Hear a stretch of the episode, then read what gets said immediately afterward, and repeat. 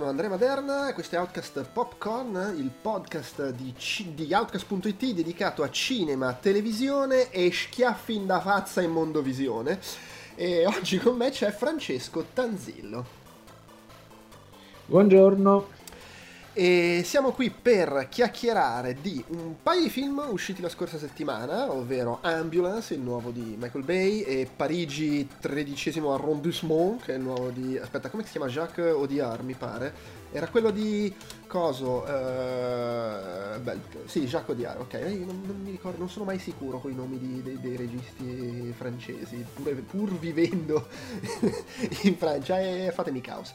Là eh, ci sta quel, quella sorta di, diciamo, di, di, di, distanza che poni comunque anche dal punto di vista semantico, tu ci tieni comunque a ribadire che quelli sono sempre i registi francesi che sono di adozione. Quindi... Sì, sì, vabbè, comunque. No, e poi parle... Eh, avremmo dovuto parlare anche di Spencer, ma quello era il reparto Peduzzi e Peduzzi oggi non è dei nostri. Eh, parleremo invece di eh, due cose che sono uscite in zona streamer come, come Spen- Spencer. No, Spencer da voi è uscito al cinema, qua in Francia è uscito su Amazon. Eh, un po' di tempo. Ah, che figata. L'avrei e... visto. Come?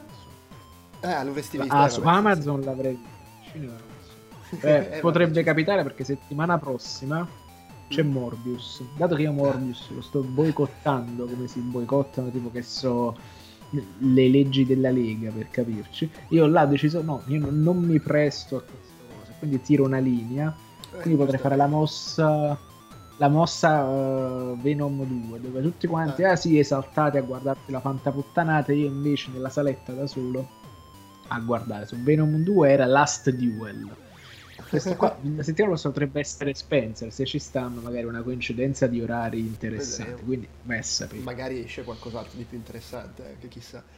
Oh, eh, io, tra, tra, l'altro Venom 2 è credo il primo film di supereroi dai tempi di Electra che non sono andato a vedere al cinema, però l'ho visto quando eh, è arrivato poi... streamabile. Ma quella, quello è esattamente dove uno traccia la linea, capito? Cioè, dice, ci sono cose che, oltre, oltre, le quali io sinceramente non ce la faccio. È, è esattamente su que- è oltre e quella comunque, linea. Che... Comunque è più brutto, ma mi ha divertito di più di The Book of Boba Fett.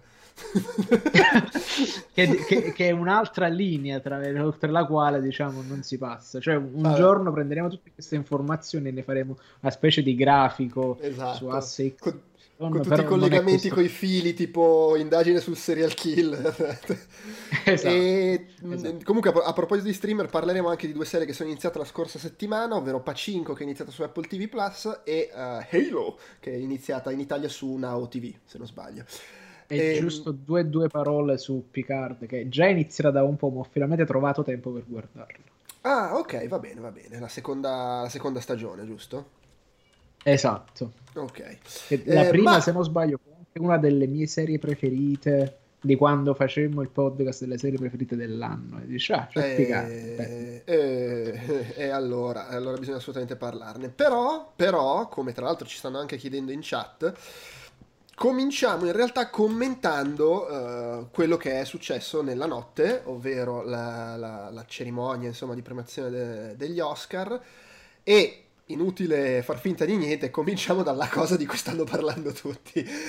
Ovvero, che Will casualmente Smith... non sono i vincitori nella cerimonia. Cioè, questo se vogliamo, mette anche tutto in proporzione rispetto alla fotta che c'è rispetto a questi premi capito? Si giocano la carta Sanremo per I, i, i vincitori comunque vengono elencati, eccetera. Però sì, è normale, è una roba talmente grossa e particolare che è successa per chi eventualmente non lo sapesse, eh, Chris Rock, mentre stava presentando eh, le, il premio per il miglior documentario, prima di presentarlo è arrivato come, come duopo, eh, ha, detto, ha, detto, un paio di cazzate, ha fatto un paio di battute, poi figurati Chris Rock, essendo un comico a maggior ragione, arriva lì per quello, e eh, ha avuto l'ardire di fare una battuta sul taglio di capelli di Jada Pinkett Smith, moglie di Will Smith. Eh, che è rapata a zero, lui ha fatto delle battute paragonandola a G.I. Jane, dicendo ah, ci fai G.I. Jane 2, roba del genere. Ora, eh, secondo me qui perché bisogna... Eh, facciamo anche il contesto. Il contesto è che c'è un feud, per dirla con termini wrestlingologici. Non c'è, non c'è amore fra Chris Rock e la famiglia Smith. Li ha presi spesso per il culo per tutte le loro faccende private che sappiamo. Quindi comunque c'è del, dire, del pregresso. Eh, non possiamo sapere se Chris Rock sapesse quello che è informazione, diciamo, di dominio pubblico disponibile, però magari non sventagliata ai 420, ovvero che lei porta i capelli così perché soffre di alopecia, quindi comunque stai prendendo per il culo una persona che ha una patologia. Eh, non lo so io se Chris Rock lo sapesse, magari non l'avrebbe fatta sta battuta se l'avesse saputo. Dice sempre Ricky Gervais, devi prendere per il culo quello che la gente fa, non quello che la gente è che poi può diventare un po' flebile la divisione quando Ricky Gervais prende per il culo l'alcolismo degli attori hollywoodiani, però insomma, eh, no, no, vabbè, però questo aspetto non lo sappiamo. Fatto sta che lui ha fatto sta battuta, sulle prime Will Smith ha fatto il sorrisetto di quello che, vabbè, ridiamo, quello che ci sta, anche se non è che stesse ridendo. Eh, però si vedeva di fianco la moglie che era invece non la stava prendendo benissimo. Poi c'è uno stacco eh, tra l'altro, questa, questa, questa, cosa che succede sulla TV americana non l'hanno trasmessa perché dai tempi del capezzolo di Janet Jackson eh, al Super, all'intervallo del Super Bowl, che era in diretta. Che momenti d'oro. Eh sì, tutte le trasmissioni in diretta americane hanno applicato questa pratica che sono in realtà indifferita di qualche secondo, di modo che se succedono cose che non vogliono trasmettere possono saltarle qualche secondo, qualche minuto, poi immagino ci siano prassi differenti. E questa cosa non l'hanno trasmessa in America, ma ci sono le immagini perché invece è andata in onda su diverse emittenti internazionali, tipo adesso per chi ci guarda in video sto mandando quelle prese dalla, dall'emittente giapponese, se non sbaglio. E, e, quindi perché, allora arriva il feed e evidentemente a loro non gliene frega niente di fare censure su robe del genere, anzi, eh, fatto sta che Will Smith, noi non vediamo anche in queste inquadrature il momento in cui decolla. La supposizione è lui stava cercando di prenderla, ok, la, l'accetto, e poi ha visto che sua moglie l, ci stava male e gli, gli, si è chiusa la vena sul collo. Will Smith si alza, va da Chris Rock, si vede Chris Rock che lo vede arrivare e dice: Oh, oh, oh! Cioè, pensa sia una gag e si becca una, una, ceffa sulla guancia sinistra e poi Will Smith torna a sedersi con la, con la camminata da Kazim, da, da ghetto, e, mm. e, gli dice urlando due volte da seduto, e dico urlando perché si sente, quindi si sentiva dei microfoni sul palco, con tra l'altro Lupito Nyong'o dietro che lo guarda, per, che guarda i due perplessa inizialmente e poi fa un'espressione di vabbè, oh, e basta.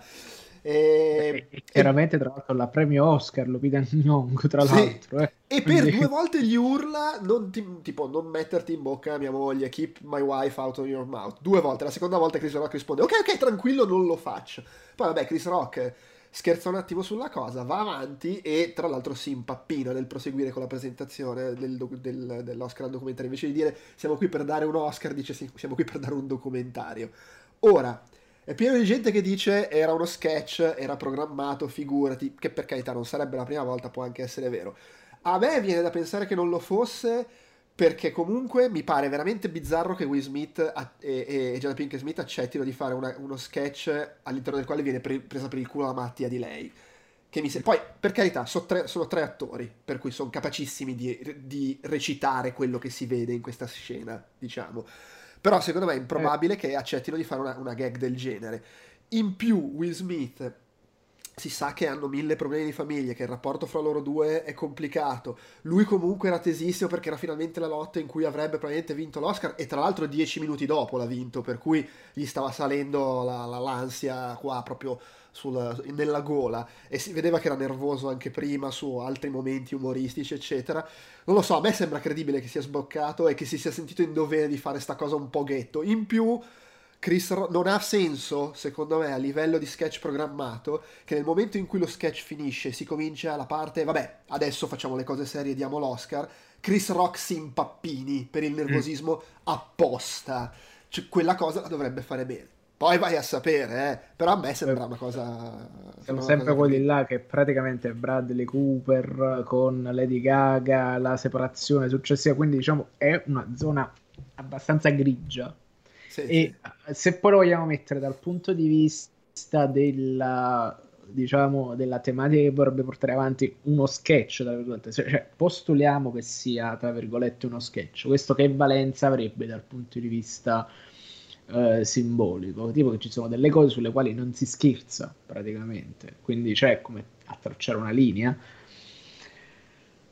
Ecco, e quindi diciamo anche mettersi in gioco dal punto di vista personale potrebbe valere il fatto che a questo punto tu lo stai cioè per, pro, per uh, promulgare una causa forte ti stai anche esponendo dal punto di vista personale ma il fatto che si impappi cioè perché guardando il filmato sembra che lui si quando gli, gli arriva la, man- la, manata è come se lui si, si, se la sentisse arrivare per capirci. Cioè, mentre invece proprio non era una reazione scontata, non era una reazione scontata nemmeno lo schiaffo.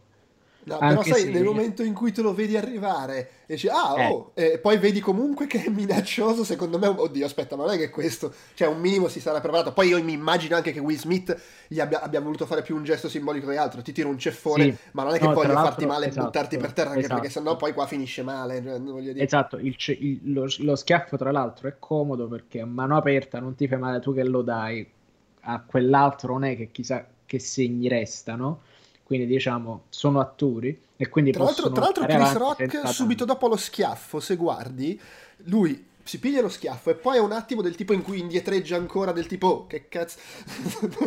Sì ho notato ho notato quando allarga le braccia prima di così ed è tornato diciamo cioè è, uh, cioè Chris Rock l'ha preso incredibilmente bene secondo me sì, cioè, cioè, sì perché internet, poi Chris Rock ha, eh, ha preso uno, prende schiaffi meglio di come Will Smith prenda le battute sì perché poi vedi al, c'è proprio la scena in cui allarga le braccia spiazzate poi prende e ritorna composto sì sì e quindi boh, cioè, vabbè, chissà. È, è, è difficile, chissà. Comunque è stato il momento più, tra virgolette, importante della serata. Boh, eh, no, no, non saprei. Eh, è opinabile, è opinabile. Io stavo diciamo che comunque è stato un... Allora, se, se, se Chris Rock non, non, sapeva la cosa, è comunque diverso. Non, non, sapeva della malattia, è comunque diversa l'idea su, sulla battuta che stava facendo. Nel senso, stai prendendo in giro un taglio di capelli. Eh, esatto. Che puoi comunque dire che è discutibile, quello che vuoi, eh, però insomma è abbastanza nella norma per quello che si vede in questi eventi. Certo, se sapeva della, della malattia, se, insomma mi sembra veramente una roba eh, sì. fuori luogo. Ah, Questo, gusto, e ci sta che uno si incazzi, certo, poi mi sembra anche abbastanza fuori luogo alzarsi e andargli a tirare un ceffone. Tra l'altro mi sembra anche proprio la classe, il, ritratto del eh, so di essere sufficientemente potente da potermi permettere di fare una roba del genere. E, e... infatti da lì a 10 minuti ha vinto con l'Oscar come miglior attore protagonista. Che scusandosi, ma non scusandosi con Chris Rock, tra l'altro, esatto. scusandosi con tutti gli altri. E, e, poi ci sono le foto di tipo di Denzel Washington e Bradley Cooper che vanno a consolarlo. C'è anche il fatto che magari nella comunità di Hollywood ne hanno le palle piene dei presentatori che li pigliano per il culo nelle trasmissioni televisive in cui assegnano i premi, può pure essere. Cioè io non so quanti la prendono. Ah, okay. Molti la prendono secondo me abbastanza serenamente, ma molti secondo me mica tanto quando Ricky Gervais passa eh, 10 sì. minuti a massacrarli. Per cui, boh... Eh, vabbè, sì, diciamo è, partico- è, particolare come condizione, soprattutto comunque sì. malattia, moglie, situazione familiare complicata, è leggibile come cosa. Cioè, cioè, quindi resteremo probabilmente sempre col dubbio. Sì, poi le, nel, nel, contesto di Hollywood che vuole essere progressista è, secondo me, il ritratto perfetto, e poi chiudiamo questa parentesi, è eh, maschio che prende per il culo l'estetica e forse, senza saperlo, una malattia di una donna, maschio che si sente in dovere di fare l'uomo rude che si alza e difende la sua donna, due maschi che commentano la cosa. Esatto, è veramente terribile. Di cui tra l'altro noi siamo ancora quelli più colpevoli perché siamo anche bianchi. Sì, infatti. penso che... Tra l'altro Però, su questo, no, allora c'è un dettaglio in realtà che volevo aggiungere. C'è un dettaglio che volevo aggiungere che ho letto che rende la cosa anche forse un po' più discutibile. Le, eh, leggevo che Chris Rock, lui proprio, ha curato un documentario sulle vessazioni, l'emarginazione, le problematiche che hanno sempre avuto le donne afroamericane per le loro capigliature. Quindi è anche un po' assurdo che poi lui si metta a fare una battuta su sta cosa. È, è, esatto, capito? Quindi è, è, tutto strano, è tutto strano. Quindi potrebbe, a maggior ragione sembra uno sketch. Cioè, c'è, c'è, molta confusione. Sì sai qual è il discorso forse anche? Voglio dire, eh, si sono visti in passato, che ne so, mi ricordo Steve Martin, quando hanno presentato Steve Martin e Alec Baldwin, avevano fatto bat- un paio di battute sul sulle, sull'ebreitudine di Hollywood. Mi ricordo c'è stato un momento in cui introducevano tutti i, i candidati come... Sai il monologo iniziale in cui menzionano i vari sì. film candidati? E dicevano, Christoph Waltz, tu sei qui candidato per un ruolo in cui vai in giro a cercare gli ebrei da ammazzare. E poi ha detto, beh divertiti indicando la platea e mi ricordo che inquadrarono i fratelli Cohen che avevano la stessa, la stessa faccia che ha Will Smith quando fa la battuta Chris Rock solo che i fratelli Cohen non si sono alzati per andare a menare Steve Martin e Alec Baldwin, però vabbè, eh, che, che, che dobbiamo fare? Certo è, le... questa cosa del, e que, questo è anche l'ultimo dettaglio, questa cosa del è uno sketch pensato per far parlare, è vero, se ne sta parlando, però, eh, è, ripeto, è uno sketch uno in cui viene presa per il culo una malattia di, di, una delle persone coinvolte, due in cui comunque due delle tre persone coinvolte fanno una figura pessima. E non ne esce bene nessuno. Tre, nel contesto della Hollywood progressista che vuole essere avanti, eh, tra l'altro l'anno in cui premia per la seconda volta una regista donna, cioè che cazzo di sketch è da infilare lì dentro? Però eh, magari invece... Cioè, quindi non si capisce qual è... Se, allora, se è, sta- è stata pestata una merda, non si sa quale in effetti sia stata pestata. Sì, sì. Eh, per il resto... Tipo, tipo, acchiappa la talpa della merda, insomma, ne è acchiappata una. Cioè, esatto, è, è, esatto, strano, è strano. È, sono, è una situazione confusa, insomma.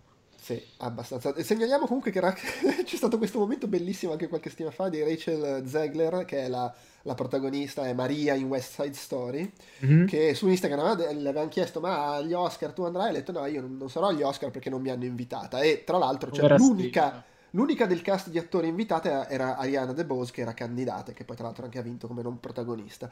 Eh, allora lì poi è partito ehm, il bubbone su internet e, e alla fine la, l'hanno invitata a fare la presentatrice, a, intro, a introdurre un... Uh, come si dice, un, un, premio. Sì, però effettivamente, povera Stella, perché non l'hai rinvitata? Cioè, razionalmente, sì, sì, è, attrice protagonista è, è abbastanza surreale. come miglior film eh, cioè, capisco è... lui, Hans e Legort per, per, tutta quella serie di cose brutte. Eh, sì, sì. Però lei. È, abbastanza surreale questa cosa. E... Tra l'altro, Ariana, perché lei sta girando il, il Biancaneve Disney mm-hmm. e gli hanno riarrangiato la, le riprese per permetterle di, di, volare a Los Angeles per la cerimonia. Una puntualizzazione stavo leggendo, in realtà non è che non hanno trasmesso la scena nella diretta americana, hanno chiuso l'audio, quindi non si sono sentite le cose che urlava Will Smith da, quando è tornato a sedersi. Ok. Mm. Eh, e Chris Rock ha deciso che non denuncia Will Smith. e vabbè, sì, poi Will Smith ha fatto il suo discorso dicendo ah io voglio dare amore, però non si è, non è scusato. voglio dare amore e mani in faccia. Amore cioè, mano, la famosa stamano può essere ferro, può essere più, ma oggi è stata ferro quindi eh sì. è, mi piace. Quindi è tutta sempre una solita grande cosa di arte che imita la vita, che imita l'arte. Quindi, cioè, in fin dei conti è coerente che avendo vinto un Oscar interpretando un pezzo di merda, qualcosa del pezzo di merda gli sia rimasto addosso. E, è, è il metodo Stanis, Stanislaschi, quello insomma, dai. E quindi, vedi, è, cioè, è, è se invece di Will Smith è stato King Richard a colpire a colpire Chris Rock invece, cioè, capi? Quindi sì, sì, sì, certo. Eh, era ancora nel personaggio. Vabbè, comunque, esatto. i premi. Allora, innanzitutto, subito parentesi, gli, questa, questa, mossa tremenda che hanno fatto di proporre degli Oscar eh, votati dai fan, eh, dalla, dalla, gente a casa, eh, che senza, ragazzi, cioè, non sapete come funziona internet. Se voi fate una roba del genere, si scatenano i bot, si scatenano le, le, le, i fan della tal cosa. Infatti, eh, Zack Snyder ha vinto entrambe le categorie. Ha vinto Army of the Dead come il, il, il miglior film e la scena di Flash che, che si scatena scena nel finale da Zack Snyder Justice League come momento più, più, bello. Che voglio dire, nell'anno in cui c'è stato gli Spider-Man assieme di No Way Home, non ci credo che quello è stato il, il momento cinematografico amato da più gente. Eh, però, vabbè. No. E... Cioè, sono completamente d'accordo con te. A parte Comunque. poi gli, Oscar della gente, l'Oscar populista. Sì, sì, no, è una roba. Ma oltre, oltre, oltretutto, la, la cosa Eh, i, i, film erano Army of the Dead, Cinderella, Minamata, No Way Home e Tic Tic Boom, ok. Ma la, l'Oscar Cheer Moment, cioè il momento più bello, eh, non era neanche sui film dell'anno scorso, era nella storia. e sto vedendo la classifica, al quinto posto c'è Neo che schiva i proiettili in Matrix, ah. al quarto posto Effie White che canta in Dreamgirls, vabbè, al terzo posto i Portals di Avengers Endgame, al secondo posto il tre uomini ragno di No Way Home al primo posto Flash nella velocità ma, ma in che pianeta? Non ce, la, non ce la si potrebbero fare cioè, allora se anche non ci fosse stato i tre Spider-Man tutti insieme il momento dei portali penso sia uno Beh, dei sì, momenti cioè, più vabbè. Cioè, a me oggettivamente non è tra le cose che preferisco però mi rendo conto che la gente cioè, ci parte il fomento e ogni sì, volta sì, che, che ah, se tutti quanti insieme orgione invece però, però capisco che, che tiri come cosa quindi... Beh, comunque... Eh, eh, allora, ecco, Infrid però fa una domanda bellissima. Che, mm. che, secondo me vale la pena leggere in questo momento ed è so, uh, voi so, che vai. seguite gli Oscar da anni sono ancora se lo sono mai stati davvero lo specchio del meglio dell'industria cinematografica allora, io e li qua seguo... diciamo a spasso condesi. Ecco. Allora, io li, li, seguo da quando ero bambino. Tra l'altro, negli ultimi anni li seguo, cioè guardo chi vince, eccetera. Però, però fino a fai boh, una decina d'anni fa, da quando ero bambino, mi facevo la diretta la notte. Cioè, perché comunque mi diverte. È che adesso non lo faccio più per scazzo, vecchiaia, ma mi divertirebbe comunque guardarlo lo spettacolo. Però, secondo me, non sono mai stati lo specchio del meglio dell'industria cinematografica. O meglio, o meglio secondo me, e questo l'ho sempre pensato, le nomination sono generalmente tutto sommato un buon ritratto dell'annata, considerando comunque che è una visione americana, cioè noi li, li consideriamo un premio internazionale, ma la verità è che sono un premio americano che solo ultimamente si è molto aperto a candidare, succedeva anche prima, ma su ultimamente è diventato sistematico che ci sono un sacco di nomination per film internazionali nelle varie categorie, oltre a miglior film in, in, in lingua internazionale. Eh, non perché non sia mai stato possibile, ma perché comunque è, sono gli americani che votano, il film deve essere uscito in America in ogni caso per poter partecipare, già solo questo ti dice che è un premio americano. E dopodiché, cioè, il punto è, eh, sono... Seco- ne- mentre per dire Cannes, Venezia, che comunque non sono uno specchio dell'annata perché sono uh, un concorso dei film che vanno in concorso, però lì comunque c'è una giuria, ci sono tot persone che discutono e decidono chi premiare, possono comunque far cazzate, ma c'è un ragionamento dietro. Gli Oscar si può dire che ci sia un ragionamento nel senso che c'è una mentalità dominante, che ci sono comunque campagne pubblicitarie che spingono, eccetera, ma sono migliaia di persone che votano indipendentemente, eh, spesso mettono voti a cazzo o non votano determinate categorie, cioè, è quello che viene fuori dalla democrazia, che raramente lascia l'opzione migliore, che è il compromesso esatto. migliore possibile, ma che raramente dà il risultato migliore possibile. Esatto. E che tra l'altro aggiung- è una cosa molto americana questa visione della democrazia, attenzione. Sì, no, e poi aggiungo, le, secondo me le nomination comunque, con tutti i limiti, perché poi se devi scegliere solo 5 film resteranno sempre fuori cose belle, eh, soprattutto negli ultimi anni è abbastanza matematico, sono sempre fuori un sacco di attori che meriterebbero di essere dentro, però tendenzialmente, secondo me, le nomination sono, a parte qualche eccezione, un discreto ritratto. In linea di massima c'è sempre dentro roba meritevole, tranne qualche eccezione, e non credo sia neanche casuale perché comunque le nomination le vota chi appartiene alla categoria.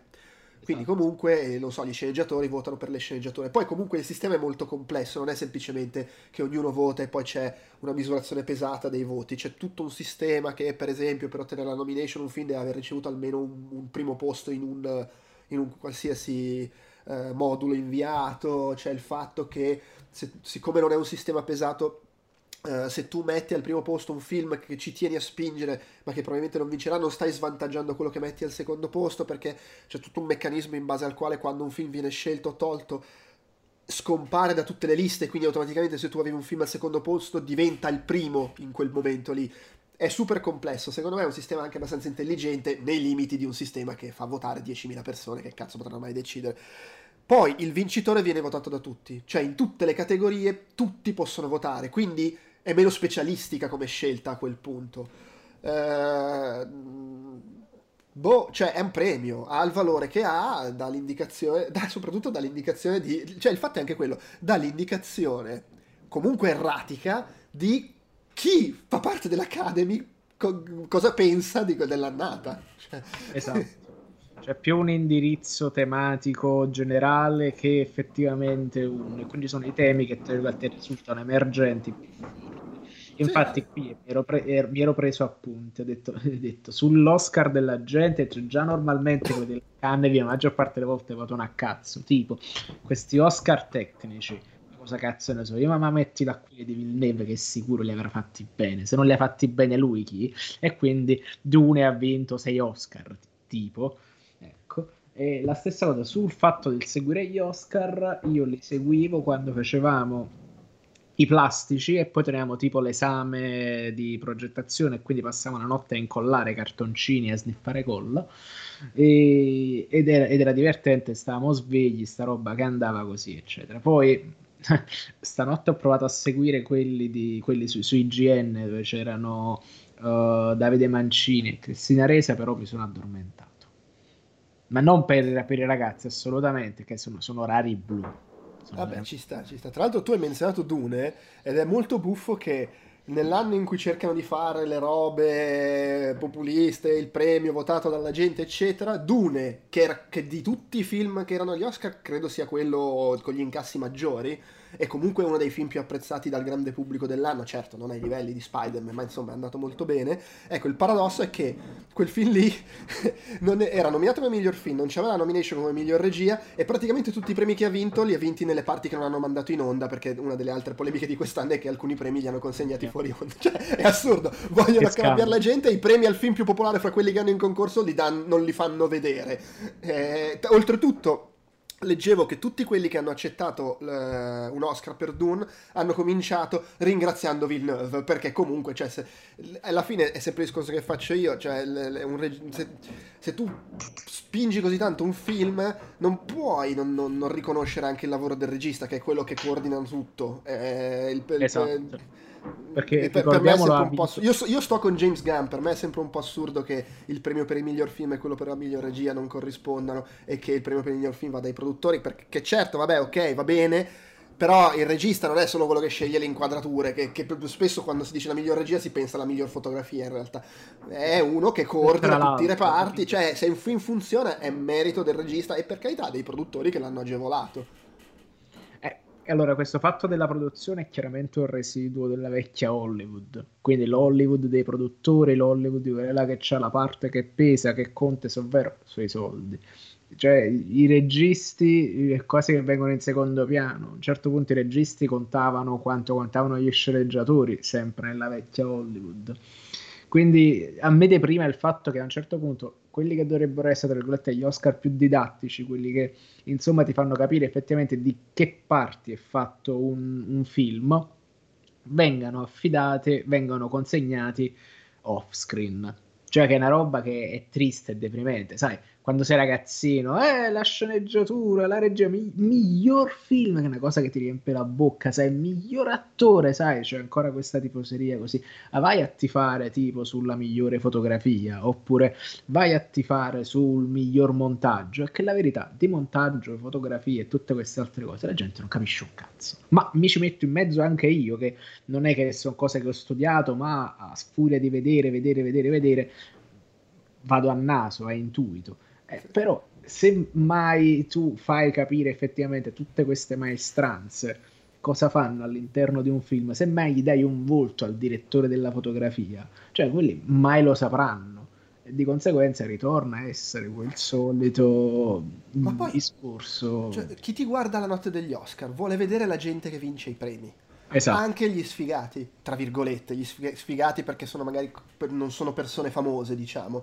Ma eh, cioè, non, credo, non capisco quale possa essere il criterio. Cioè, secondo te, non facendo vedere l'assegnazione dell'Oscar al montaggio ti guarda più gente? Fai solo incazzare quelli che ti avrebbero guardato comunque. Però, oh, eh, oltretutto, ci avevano già provato qualche anno fa, c'era stata l'insurrezione di Hollywood e avevano cambiato idea, non l'avevano fatto. Quest'anno c'è stata l'insurrezione di Hollywood, l'hanno fatto perché era una cosa comunque figlia dell'accordo con l'IBC, che è il network che trasmette la trasmissione. Quindi probabilmente non potevano neanche cambiare idea. Però vabbè, ad ogni modo i premi, eh, più o meno quello che ci si aspettava. Ha vinto Coda che ultime, dopo un sacco di tempo in cui sembrava che fosse inevitabile che avrebbe vinto il potere del cane, nelle ultime settimane Coda ci aveva avuto un, uh, un'insurgence improvvisa e sembrava che avrebbe dovuto vincere e ha vinto. Uh, io purtroppo volevo vederlo nei giorni scorsi, non sono ancora riuscito a vederlo, ma sono comunque contento uh, perché di base mi sta simpatico, ma soprattutto mi sta simpatico perché vedo schiumare la gente che dice ah il buonismo, eh, perfetto, sono contento che abbia vinto coda. era super atteso che avrebbe vinto Jane Campion come miglior regista e, e ha vinto, ricordiamolo, è solo, la, è solo, la, terza donna che vince come miglior regista dopo, eh, oddio, ho un attimo un buco, Catherine Bigelow per The Hurt Locker e l'anno scorso Chloe Zhao per, per Nomadland ed era solo la settima ad aver ricevuto la nomination, in passato anche Lina Wertmüller, la prima a riceverla, eh, Sofia Coppola, Greta Gerwig e Emerald... No, aspetta, Greta Gerwig non l'aveva ricevuto. Chi è che l'aveva ricevuto? Eh, allora, la cosa inizia a essere complicata perché ricordo che se non sbaglio quello comunque piccole donne la ebbe la, la nomination o, o, sbaglio come miglior film sì ma io mi ricordo il fastidio magari sbaglio ma mi ricordo che abbastanza chiaramente il fastidio per, perché lei non aveva la, la, la nomination, però oh, magari mi sto, mi sto confondendo e, e, e pace. Non abbiamo il tappellone. No, ah no, è vero, Greta Gerwig per Lady Bird l'aveva ricevuto. Ah, oh, è vero. Non, è non, per piccole donne, ok, ok. Per ah, cui insomma Jane Campion a me, a me, The Power of the Dog è piaciuto e secondo me è un film, eh, tra l'altro, non, non, semplice da gestire anche come, come, produzione, perché l'hanno girato in tempo di Covid. Eh, poi, fa, poi, di nuovo mi fa piacere perché così schiumerà magari ancora un po' coso. Eh, come si chiama l'attore con i baffoni? Adesso non mi viene il nome. Quello che era anche nell'ultima stagione di Justified. Eh, ah eh, quello che è noto solo perché fa il film western, ma cioè non è che è un cowboy. Sam Elliott, che aveva sbroccato nel okay. podcast di Mark Maron, diceva: Ah no, no, Power of the Dog, eh, sta merda. Cioè, sostanzialmente tra le righe stava dicendo: Magari sta cosa i cowboy gay, ma stiamo scherzando. ah, eccolo, Sam Elliott. Sì, Sam Elliott. E, e io con... spero che schiumi ancora un po' e che se ne vada anche un po' a fanculo. Lo dico proprio con gentilezza e francesismo. Eh, lui e i suoi baffoni. Sì, che, che che poi tra l'altro è anche divertente, ne parlammo già quando, quando lo vedemmo il film, eh, no, non è dice, il film sui gab omosessuali, è uno scontro con la modernità del, sì, del sì. passato, tra l'altro è, è, molto interessante come tematica che ne vengono fuori, il film tra l'altro ha uno sguardo splendido, quindi ci sta, è chiaramente un, un premio legittimo e meritato fa ridere che questo qua, siccome, siccome, ha fatto il cowboy in un sacco di film, si sente in diritto di, di, dire io so com'era il West, che cazzo vuole sta neozelandese, ma vaffanculo. Poi oltretutto lui dice ma perché non l'ha girato in Montana, l'ha girato in Nuova Zelanda? È perché lei è andata in Montana ed era tutto troppo moderno, era pieno di... costruite meno roba in Montana così magari ci possono girare i film western. Che era tra l'altro esattamente la tematica dominante dell'ultima stagione di Yellowstone, quindi... Eh, esatto. vedi, vedi. Poi appunto abbiamo detto che Will Smith ha vinto come King Richard, che era veramente la roba più prevista e, e scontata in assoluto nelle scorse settimane, cioè si sapeva che avrebbe vinto oh. sostanzialmente. Uh, Jessica Chastain, questo è stato un altro sorpasso sul finale, cioè sorpasso nelle ultime settimane, nel senso che qualche mese fa, quando si è iniziato a parlare, si dava per scontato che avrebbe vinto Kirsten Stewart per Spencer. Poi Jessica Chastain ha sorpassato nell'ultimo mese più o meno e ci si aspettava e ha vinto. Io qua ribadisco quello che abbiamo detto qualche settimana fa, ovvero quando sono uscite le nomination, ovvero che secondo me che io mi sono rotto il cazzo di queste nomination, la gente truccata che imita le altre persone, specie poi in un anno in cui potevi nominare la Rachel Zegler di West Side Story, eh, Alana Haim di Licorice Pizza, eh, Renate Reinsver per la persona migliore del mondo, erano esattamente tre al posto di queste tre che fanno le imitazioni di, di gente vera, però questo è, un, è, un, è una visione mia. Eh, ci, ci, sta previst- come, sì, dire, sì. come dire tipo uh, il film sull'abilità e sulla disabilità interpretato da Miriam Leone per Francesco Pavino non potevano mettere forse un'attrice che quel problema lo vive diversamente per dire quindi Vabbè. sono completamente d'accordo con te con tutto Poi il vediamo. bene a Miriam Leone, eh, che, no, no, che ci sta seguendo in questo momento e la salutiamo. Ma anche a Jessica Chastain, non ho nulla contro Jessica Assolutamente. Mi sta pure simpatica nelle interviste, è un'attrice molto brava, per carità. E sicuramente c'è è anche brava nel film. Cioè quel meraviglioso video dove lei insegna come si mangiano agli, agli americani come si mangiano gli spaghetti, che se, c'è l'Oscar per quello. Perché ricordiamo lei è sposata con un italiano. e ai figli che bestemmiano in italiano. eh, poi abbiamo attore non protagonista Troy Kotsur per Coda, anche questo era previsto ed è il primo attore maschio eh, non uh, udente a vincere un Oscar, perché mi pare che avesse vinto comunque all'epoca, uh, oddio, uh, aiutami, l'attrice che è comunque in coda, l'attrice di Figli di, di un Dio minore, che, Marley Matlin che in Figli di minore con William Hart eh, era il suo esordio al cinema e aveva vinto l'Oscar come miglior attrice per, per, la sua interpretazione, infatti. Però è il primo attore uomo a vincerlo, eh, non udente. Ariana DeBose, per questa storia, anche questo super annunciato. Tra l'altro, a proposito di prime, è il primo attore o attrice apertamente queer, dichiaratamente queer, che vince, che vince un Oscar. Eh, questo, non, non, sapevo che fosse dichiaratamente queer. Comunque sono contento perché lei è molto brava. È molto, sì, poi c'ha un carisma, sono tutti bravissimi, ma lei proprio buca lo schermo in una maniera devastante. Mamma mia. Poi cosa abbiamo? Le sceneggiature sono andate a Belfast, quella originale, secondo me assolutamente ci sta, e a Coda, quella non originale, perché comunque è basato su... è un remake di un film francese di La Famille Bellier che, quindi che come al solito è colpa dei francesi. Quindi. Ma pensa, tra l'altro non l'ho è un film di sei anni, no, del 2014, non l'ho visto questo film, ma mi ricordo il martellamento dei trailer al cinema quando ero uscito qua, che io da poco vivevo in Francia. Vabbè, comunque. Film d'animazione Incanto a me fa piacere, soprattutto per vedere schiumare quelli che è una merda. che questo qua potremmo dire se c'è una, te- una teoria dominante sulle, sugli Oscar di quest'anno deve far schiumare la gente. Sono Oscar fantastici perché fanno esatto. schiumare un sacco di gente. Sì, no, eh, questo non, non, so quanto fosse previsto perché comunque era, secondo me era abbastanza combattuta. Eh, però sì, Incanto. Forse alla fine è stato il film d'animazione più popolare del, dell'anno scorso. Assolutamente, sì, più di Luca che era tra le altre sì. cose e Raya. Raya forse un po' troppo incentrato su quel concetto, tra virgolette, vecchio di cinema d'animazione dove c'è il cattivo, il combattimento, mentre invece per quello che vogliono raccontare, ovvero storie, sembra brutto dirlo come se fosse una cosa dispregiativa, inclusive del volemo se bene, la famiglia, i rapporti con i genitori problematici e incanto forse quella cosa la fa meglio. Poi, poi, è anche un film, cioè è un musical fantastico, cioè le canzoni sono una meglio dell'altra, complesse, ambiziose, per cui vabbè, ma ne ho già parlato all'epoca. E mm. vabbè, se non fosse di... che l'Oscar per la miglior canzone l'ha vinto 007 e sono contentissimo. Boh, a me, secondo me è una canzone un po' del cazzo. sì, certo, è una canzone del cazzo, sono contento che non vince 007. Ah. Sai cosa? Le... Per Encanto hanno mandato in nomination la canzone, cioè capisco la scelta di mandare in nomination quella da parte, perché poi se ho capito bene le canzoni vengono, ehm, come si dice, eh, proposte un po' come i film stranieri, vengono proposte mm-hmm. da chi ha fatto il film, cioè vogliamo candidare questa, poi magari se viene selezionata sarà quella. Eh, però secondo me se mettevano We Don't Talk About Bruno, che è stato il fenomeno de- delle hit del- nei mesi dopo l'uscita, magari aveva qualche chance in più di vincere. Sì, è eh, stata la, la come, come, come, come, fu per Frozen praticamente. Quindi... Eh, esatto, è stata la Let It Go. Forse non ai livelli di Let It Go, però è stata un po' quella cosa lì.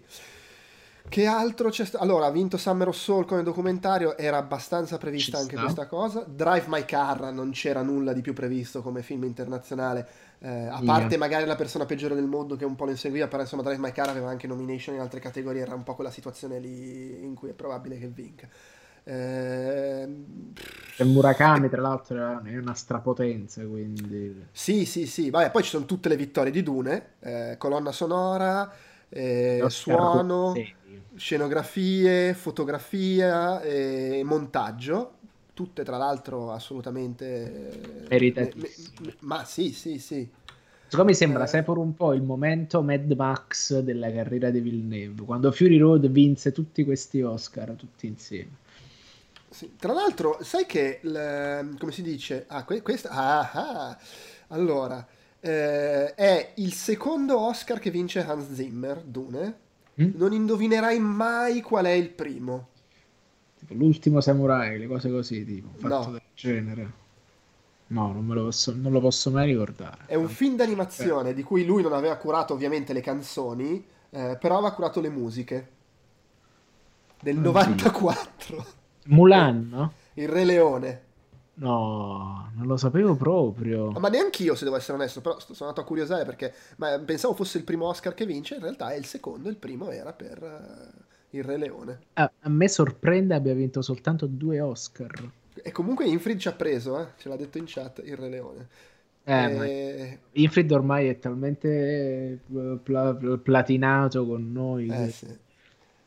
Vabbè, poi rimangono il, il, trucco Eyes of Tammy Faye, il resto è il motivo per cui ha vinto Jessica Chastain e, e i, i migliori costumi per Cruella. Cruella. Ragazzi, cioè, eh, rendiamoci conto, Cruelia ha vinto più Oscar di Licorice Pizza. Eh, uno, però comunque ha vinto più Oscar di Licorice Pizza. E questo è il presente in cui viviamo. Esatto, ma anche di Nightmare Alley, di West Side Story. No, West Side Story ne ha vinto uno, sono pari. Cruella ha vinto lo stesso numero di Oscar di West Side Story. Però comunque intanto, più di Don't Look Up, questo mi fa piacere. Intanto eh... sto vedendo una serie di cose, no? Ho quello che sta il mio professore che è amico di Sorrentino, ha scritto un post, ha detto che praticamente sarà un capolavoro universale, corale, che stramerita di, eh, strameritava di vincere l'Oscar, Sorrentino si conferma un genio, e sotto la gente, tutti quelli là, gli incazzati che finalmente sono potuti uscire allo scoperto, iniziato a dire, ah sì, Sorrentino è una merda. Il mio preferito è quello che fa, sì, nella storia del body shaming, su un ammalato di cancro e su un bambino obeso. Ha dimenticato che altrimenti faceva il bingo. Uh, quindi è divertente. Il mio professore sotto il punto comprendo se si tratta di un lavoro divisivo, anche 8 e mezzo fu molto contestato. Beh, com- comunque volgare, senso... turpiloquio, fastidioso, noioso e per nulla emozionante. Questi qua sono usciti tutti quanti allo scoperto adesso. Cioè, il discorso comunque è adesso anche a prescindere dalla qualità dei film Uh, perché comunque sono tutti e cinque bei film. Uh, mm-hmm. il, il, fatto è anche, di nuovo, essendo un premio votato da migliaia di persone, pesa il buzz che comunque assolutamente. E Drive My Car era super, veramente troppo lanciato ed è piaciuto tantissimo comunque. Ma in realtà, secondo me, pure non avesse vinto Drive My Car, La persona peggiore del mondo e Free erano due film con troppo più buzz rispetto alla mano di Dio. No, non solo, quello che riconoscevo alla mano di Dio era sostanzialmente che era probabilmente un film troppo napoletano, ma non perché così, ma proprio perché le situazioni che racconta, ne parlammo a lungo in ben due occasioni, sono probabilmente troppo geolocalizzate e geolocalizzabili e quindi magari si perdeva questa, questa, questa, questa sorta di universa, universalità. Sì. Poi per me è un film bellissimo e quindi sti cazzi. Però, però mi rendo devo... conto che abbia, che, che, che abbia vinto Murakami. De- devo dire che eh, al di là del fastidio su magari cose che ama- ho amato, eh, interpretazioni, film che non sono finite in nomination, però di nuovo devi scegliere, cioè ne vengono scelte 5 alla fine, ok. Tutto sommato non, non, c'è nulla che mi dia veramente fastidio per il peso che vogliamo dare a sta roba, eh, intendiamoci. Poi esatto. dovessi dire mi danno fastidio non c'è nulla che mi, mi dà esageratamente fastidio fra le cose che hanno vinto, fermo restando che magari io in, in, molte categorie avrei preferito vincitori diversi, anche senza tenere conto delle cose che mi piacciono e non hanno ricevuto la nomination. Però sicuramente nel, nella decina, vabbè, Coda non l'ho, come detto non l'ho ancora visto, sono abbastanza convinto che mi piacerà, ma sono abbastanza convinto che non mi piacerà più di Licorice Pizza o Il potere del cane o West Side Story. Eh, esatto. Però comunque, per, insomma... Per esempio, ecco, l'unico forse che mi...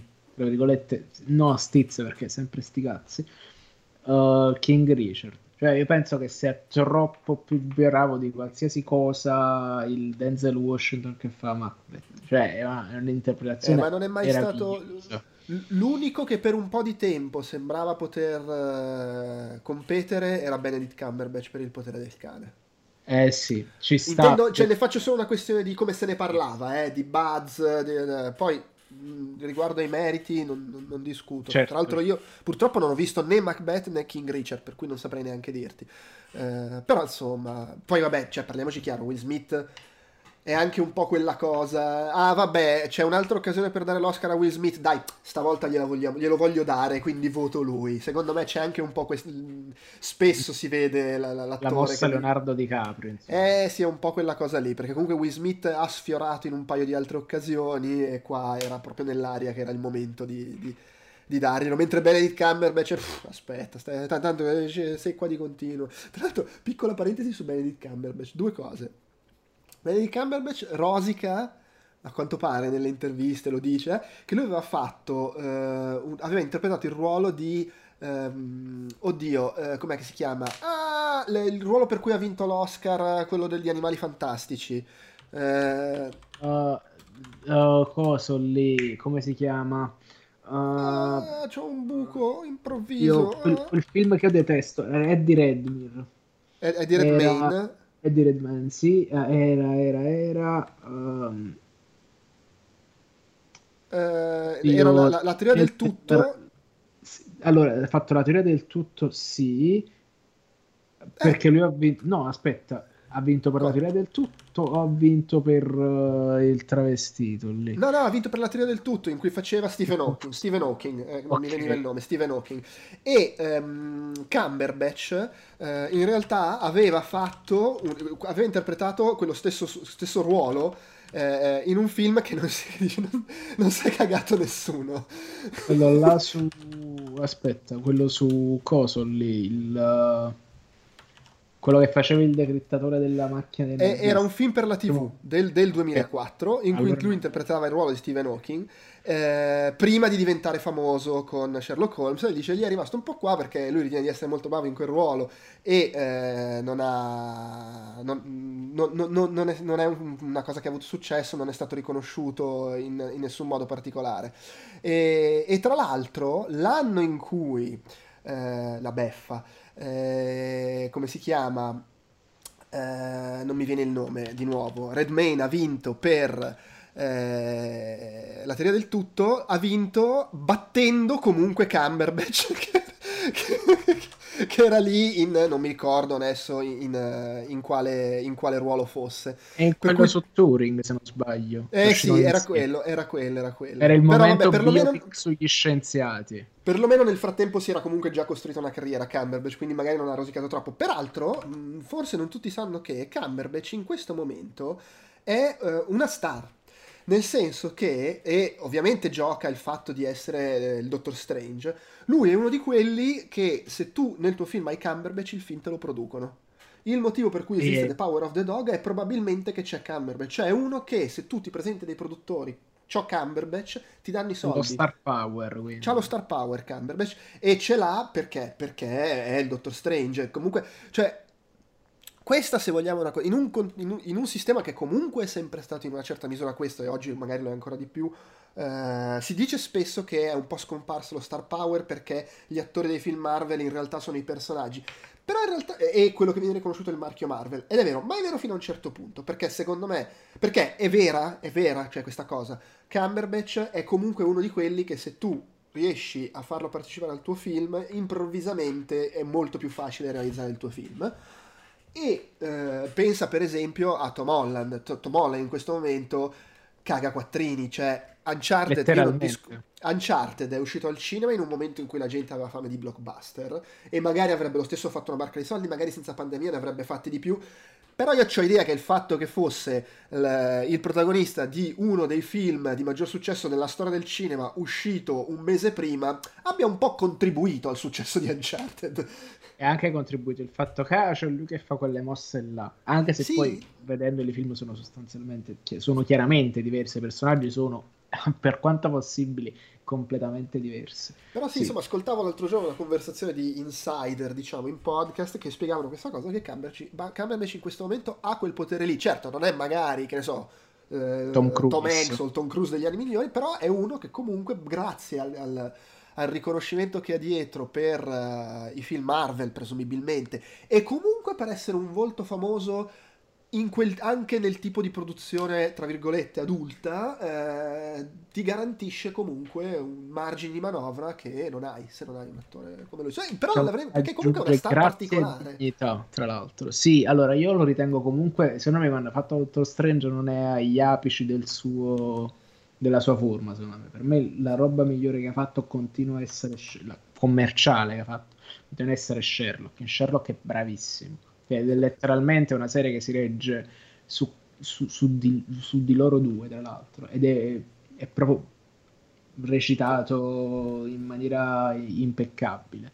Ma come non ci arriva nessun altro, pure là il film su Turing, una mezza, una mezza sola. Sì, è una, è una robetta, però lui sì, è bravo pure in sì, ma pure quando, pure quando compare per 30 secondi dentro 1917 per capirci è, sì. bravo perché è praticamente è, lo stesso ruolo che ha in War Horse esatto, esatto. quindi teoricamente l'universo, quindi l'universo condiviso era la prima guerra mondiale e, comunque sì. le... aspetta no c'era una cosa che volevo dire ma mi è, mi è uscita dalla testa uh, Cumberbatch mi sei uscito dalla testa eh vabbè, pazienza. È andato, e non tornerà mai. È andato, sì, sì. Eh... Ah no, ecco sì, nella stessa cosa che ascoltavo in cui dicevano questa cosa, dicevano una roba che vi devo dire, sono molto d'accordo, ovvero pensa che figo sarebbe se Cumberbatch potesse interpretare il Doctor Strange come interpreta il suo personaggio nel potere del cane. Mamma cioè, mia. Con Mamma. quella faccia di merda, con quell'arroganza che, se vai a vedere, nei due Avengers in cui appare, ovviamente non arriva a quell'estremo, però va un po' più in quella direzione, perché comunque sono due film in cui il ruolo arrogante che dice stronzate ce l'ha Tony Stark. E quindi lui può permettersi di essere quello serio eh, e che gli fa da contraltare, sì, sono anch'io arrogante, anch'io ho un po' di scambi con te, però non sono così sopra le righe. E quello secondo me sarebbe un Doctor Strange più interessante, perché invece nelle altre apparizioni comunque casca più su di lui il ruolo di dover anche essere lo, lo scarico umoristico del, del film, e voglio dire, appare in No Way Home e eh, Scooby-Doo, eh, che per carità a me piacciono le battutine, eh, mi divertono, non me ne lamento, però in effetti, visto che comunque il taglio del personaggio è quello, è arrog- è, che poi è lo stesso di Tony Stark, cioè è quello arrogante, fa cazzate e spesso i problemi nascono proprio dal fatto che lui per arroganza fa cazzate. È quello che ha fatto Tony Stark in circa 47 film ed è quello che sta facendo lui da quando è arrivato. Eh, per cui ci starebbe anche che, che fosse un, un, po' più calcata Però, l'arroganza. Tipo tra due mesi esce al cinema il film, o forse di meno, esce al cinema il film dove per l'ennesima volta devi mettere la pezza di una cazzata che ha fatto eh sì, eh, che eh, ribadisco, cioè siamo andati avanti per tutto il primo decennio di film Marvel in cui 9 film su 10 il cattivo era uno che aveva le palle girate contro Tony Stark. E il decimo film è sostanzialmente l'Incredible Hulk con Edward Norton che è stato cancellato dalla, eh dalla sì. Marvel. Cioè, siamo arrivati al punto che pure il primo film che è uscito dopo che era morto Tony Stark, il cattivo era comunque uno incazzato con Tony Stark perché era il secondo esatto. Spider-Man. E se vogliamo metterla tutta così, anche il terzo film di Spider-Man, comunque c'entra un po' di roba di Tony Stark. Diciamo. Sì, c'è dentro, però almeno, almeno non è... E tra l'altro lì poi buttano via la sua tecnologia, per cui magari è, è finita sta cosa, però eh, sì. No, aspetta, no, perché eh, è finita con la sua tecnologia di Spider-Man, lo sono rivisto recentemente, cioè recentemente, domenica, sabato notte però col fatto dello snap, teoricamente nessuno pensa che i missili teleguidati che hanno fatto tutti quei danni dipendessero dal. No, cioè, beh, però, se, però se, ne, se, ne, libera lui, che era quello che ancora lo usava, eh, e passa il costume. Attenzione, ti ricordo sempre che abbiamo una serie su Armor Wars. No, una... è chiaro. Assolutamente, poi ci sono cattivi che hanno la sua tecnologia, per carità, esatto. però insomma magari ma poi appunto adesso abbiamo Doctor Strange che è il nuovo, i cattivi ce l'hanno con lui e quindi siamo a posto così. Esatto. Non, sare...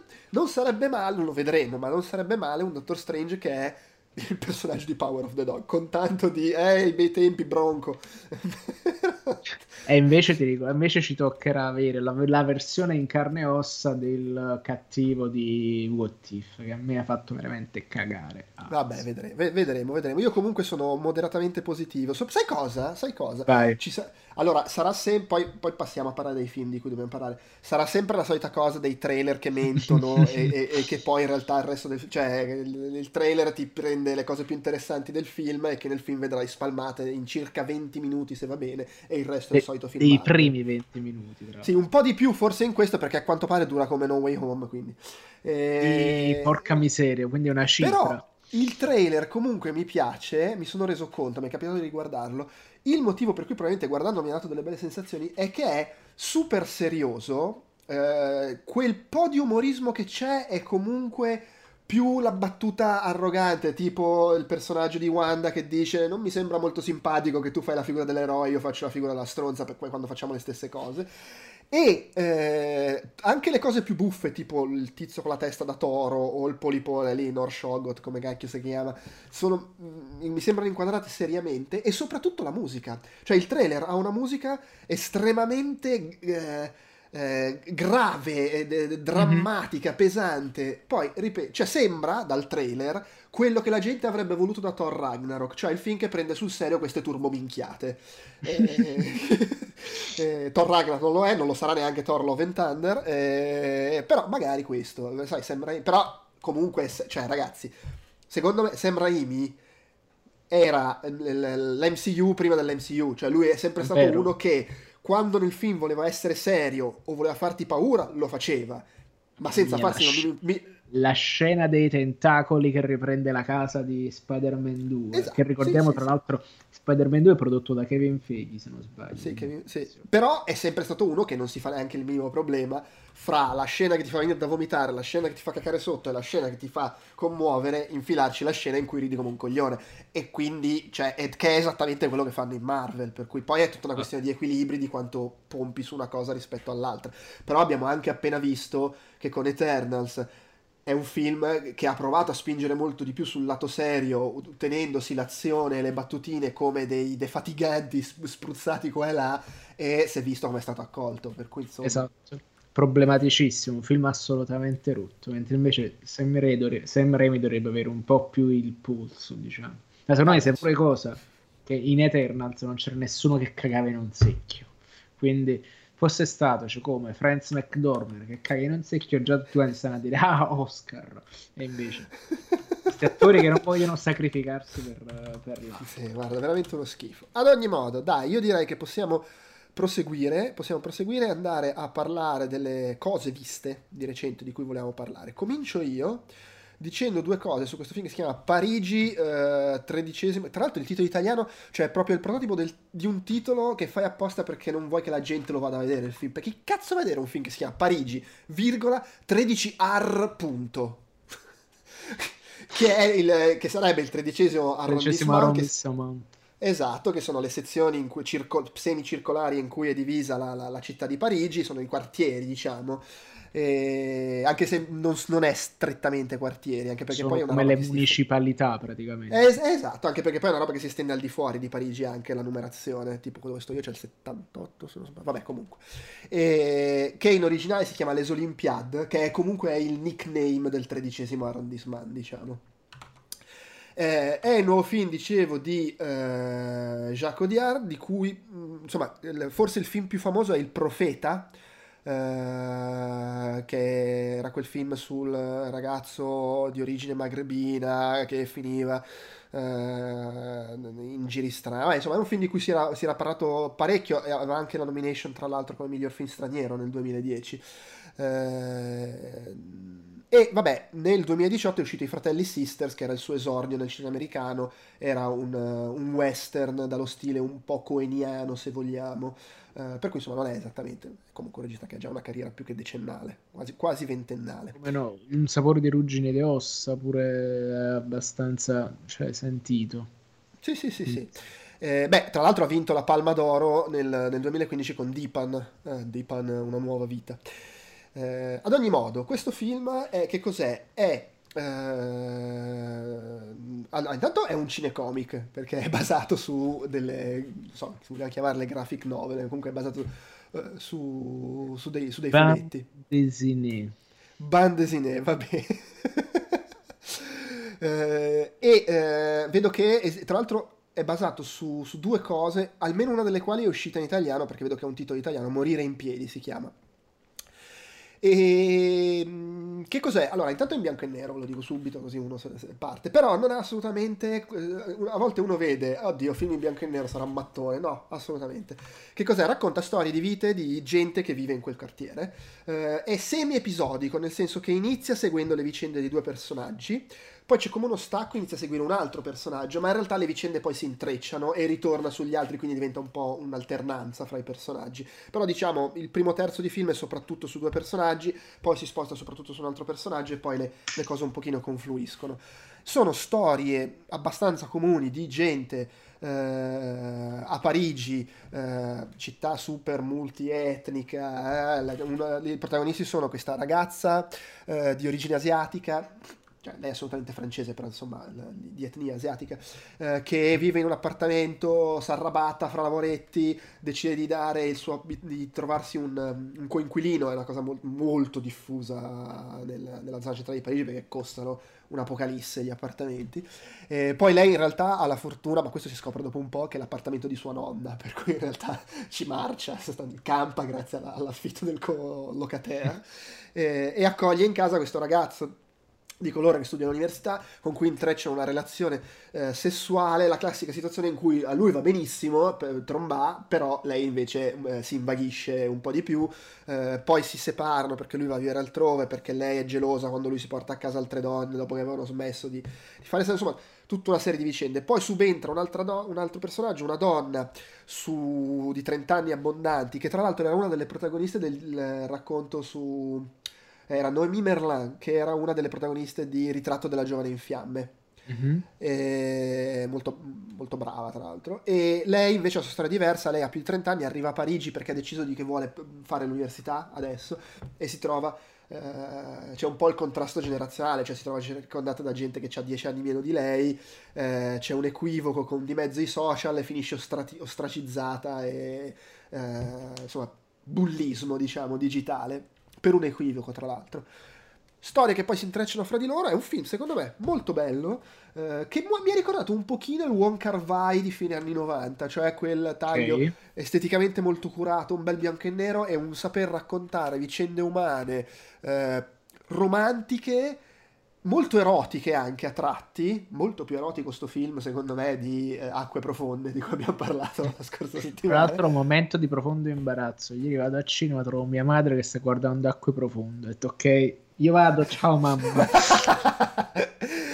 E, eh, però molto bello, molto asciutto, non è assolutamente eh, ipermelodrammatico, fastidioso, stucchevole, è molto, molto interessante in come racconta e riesce a raccontare molto la solitudine eh, e, e, la ricerca di, di, qualcosa, non necessariamente di qualcuno, di qualcosa che ti, ti, riempia forse un po' quel buco che hai dentro, là fuori, e, e, e lo fa secondo me riuscendo poi a trovare una conclusione che è soddisfacente e speranzosa senza per questo essere eh, il buonismo, rottura di cazzo, invece no, secondo me è proprio, è proprio, bello, proprio riuscito senza essere chissà quale capolavoro. Però consiglio di dargli un'occhiata, a me è piaciuto molto. Tra l'altro eh, l'ha scritto Odiard insieme a Lea Misiu, che eh, onestamente non conosco, comunque una sceneggiatrice francese, e a Céline Chamma, eh, che è la regista del ritratto della giovane in fiamme e eh, anche di eh, Petit Maman, che ricordo è uno dei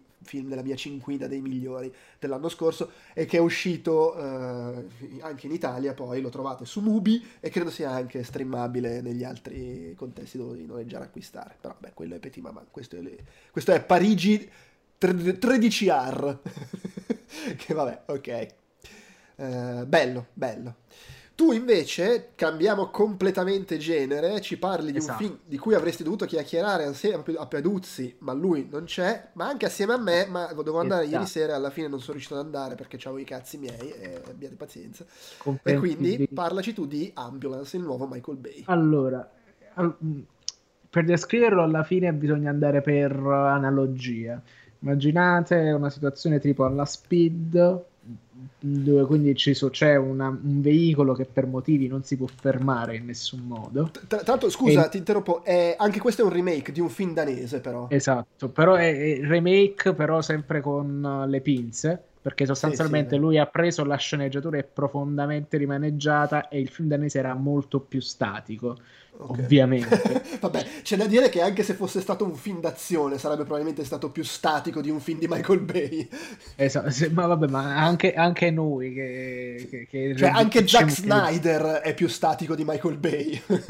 e allora mi credi? Sì, perché... Eh, Zack, totalmente. Perché Snyder è tutto quanto pose plastiche, sì, cioè sì. c'è quell'esaltazione del ralenti che pure quando sta, si sta, stanno muovendo stanno fermi. Qua effettivamente è un film che non si ferma un attimo, nel senso che non c'è una, dico, una inquadratura fissa nemmeno a pagarla oro e anche quando allarga un poco di più diciamo il, il, l'obiettivo comunque ci sta un minimo di carrello a scorrere da un lato, un minimo di ruotazione anche sui, diciamo, sui, sui panorami, sui, sugli skyline di Los Angeles. Comunque la storia è, è presto detta. Uh, reduce della, dell'Afghanistan con scazzi di soldi perché puta caso uh, figlia deve fare operazione complicata che non gli, passa non gli passa l'assicurazione va dal fratellastro che, il cui padre di lui l'ha preso, l'ha raccolto dalla strada e, diciamo, il, e gli ha dato a mangiare per tutta la vita.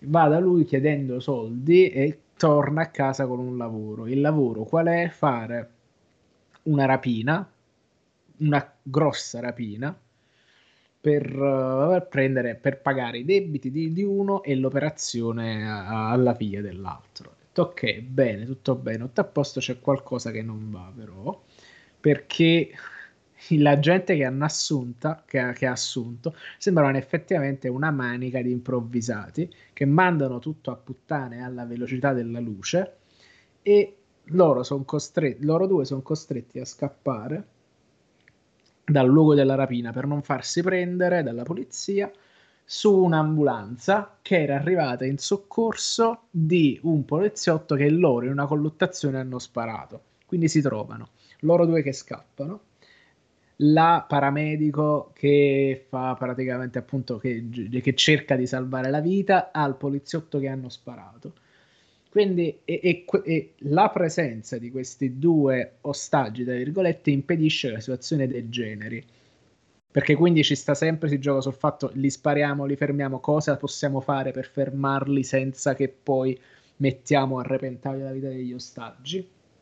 E, e alla fine è un film molto asciutto da questo punto di vista, se non fosse che messa in scena, eh, regia, fotografia, soprattutto montaggio, sono completamente fuori di testa, ma nel senso che una persona normale una roba così non la pensa. Cioè, eh, c'è qualcosa di prettamente cubista, nel senso che sono in, 3000 inquadrature della stessa cosa e con un montaggio velocissimo si passa di uno dall'altro e quindi è come se cercasse di farti vedere la stessa scena a te spettatore che stai fermo in, un, in una moltitudine di modi diversi. Poi, per, e, e, questo qua diciamo è quello che è il film in quanto tale.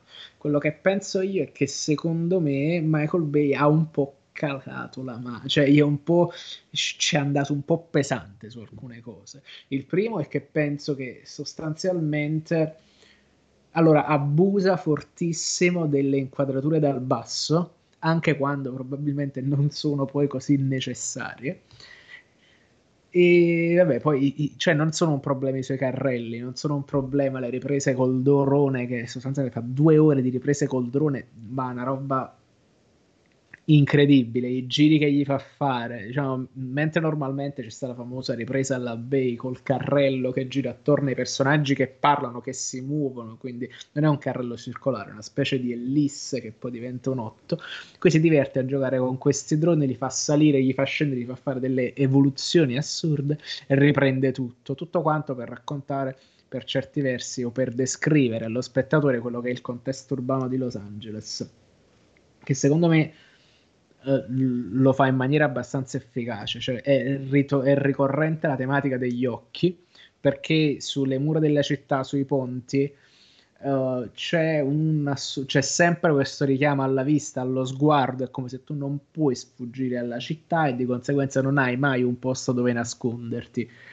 E, mi ha ricordato un po' appunto, qua forse è una citazione dottissima per Michael Bay, il, il famoso cartellone con gli occhi del, dell'oculista che ci sono in, in, in Francis Scott Fitzgerald, il grande, il grande Gatsby per capirci.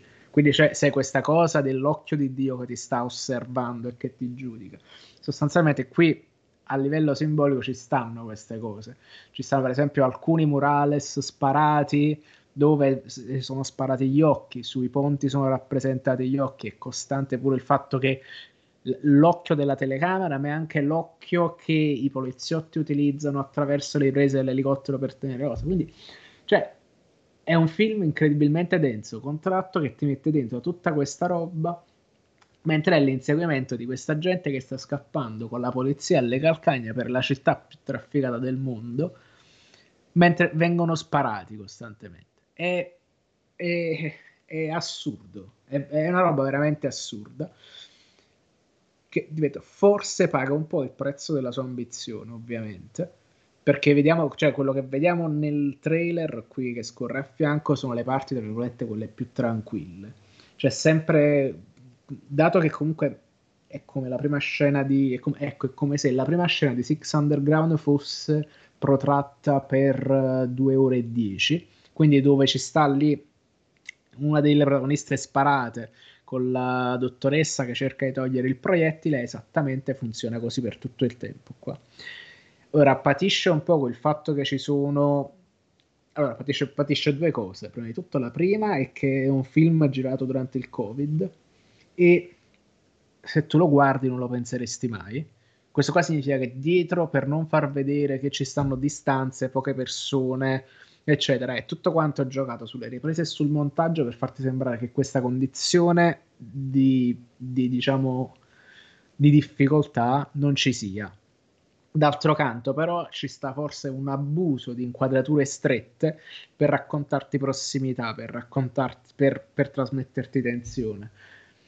E, e, mi sembra anche strano dirlo, è un film basato sui personaggi perché la tensione è data costantemente dal, dal carattere contrastante di Jake Gillenal e diciamo il criminale di professione e il reduce è l'attore che fa Candyman per capirci che si chiama Candy Yahya Abdul Matin esattamente lui che sono comunque due bei personaggi nonostante la loro biografia si scriva sul, um, sul fazzolettino di carta del bar per capirci, il sottobicchiere del bar. Ci sono un paio di momenti di bellissima tensione ci so, c'è il famoso momento della maxi esplosione eh, dove che si vede effettivamente che lui ha rischiato la morte perché era tipo a 50 centimetri dal botto costantemente. E, e, è, strano, è, stra- cioè è un film strano proprio perché è, viene da dire, è molto sperimentale, nel senso che spinge fortemente su quella che è la poetica e l'estetica beiana senza però avere la mm, pulizia formale che è la roba tipo Pain and Gain o 13 Hours per capirci né eh, la pazzaria e la giocosità di un Six Underground. Quindi è come se fosse un film piccolino per lui quasi un, una roba da Sundance che poi è costato un cazzo se non sbaglio tipo 40-50 milioni di dollari niente, niente che per esempio Amazon non spenda soltanto di catering per, le, per, per la serie di, del Signore degli Anelli, per capirci. E, è strano, è un film molto molto molto strano, che richiede un po' di sacrificio per, per entrarci dentro, appunto perché c'ha un, c'ha un montaggio delle riprese che per qualcuno che non è psicologicamente preparato possono risultare disturbanti però va a mille all'ora, va sempre a mille all'ora, non si ferma mai e fino alla fine ti fa stare, riesce, riesce a farti stare in tensione. Quindi per me 10. Ok, ok, ma io lo voglio andare a vedere, che proprio non sono riuscito nei giorni scorsi, è un periodo un po' così, spero di riuscire a recuperarlo, anche perché poi per me vale sempre il discorso. E infatti mi sono girato le balle perché mi sono perso Moonfall, perché è uscito quando ero via e evidentemente qua Roland Emmerich non va molto, ma l'hanno tolto abbastanza in fretta e non sono riuscito ad andarlo a vedere, però alla fine la mia filosofia è sempre, se devo vedere i film di sta gente, almeno al cinema. Esatto. per carità, alcuni... alcuni restano spettacolari anche visti in tv. Tipo, secondo me, Transformers 3, che è il, il, film in cui le cazzate dei Transformers di Michael Bay sono meno fastidiose, soprattutto al confronto con lo spettacolo del film. Quello secondo me rimane spettacolare anche, al, anche in tv. Però altre robe sue, in realtà non le trovo spettacolari manco al cinema, per cui figuriamoci. Ad ogni modo, cercherò di andare a vederlo. Devo dire, mi fa molto ridere che, ecco appunto, Transformers 3 Eh, in realtà, Transform- secondo me, l'esperienza di visione migliore di Transformers 3 è guardarlo al cinema arrivando all'intervallo. Perché così ti, ti, skippi tutta la parte insostenibile di trama, in cui sicuramente ci sono anche delle scene d'azione carine, ma c'è troppo personaggi che fanno e dicono cazzate, e ti becchi l'ultima ora, che è la parte spettacolare del film. Sì, anche se là comunque faceva tutta una bellissima ricerca estetica e di composizione delle immagini, sì, sì, che sì, io comunque adoro tantissimo, però parlano un casino. Parlano eh, Infatti eh... il 5, che è l'altro, che è tipo l'altro mio preferito, è tutto quanto a mille, tutto quanto a mille e soprattutto lanciato su certa roba insostenibilmente ridicola, tipo il combattimento medievale dove ci sono tipo una centinaia di soldati, ognuno con la sua armatura specificatamente riconoscibile.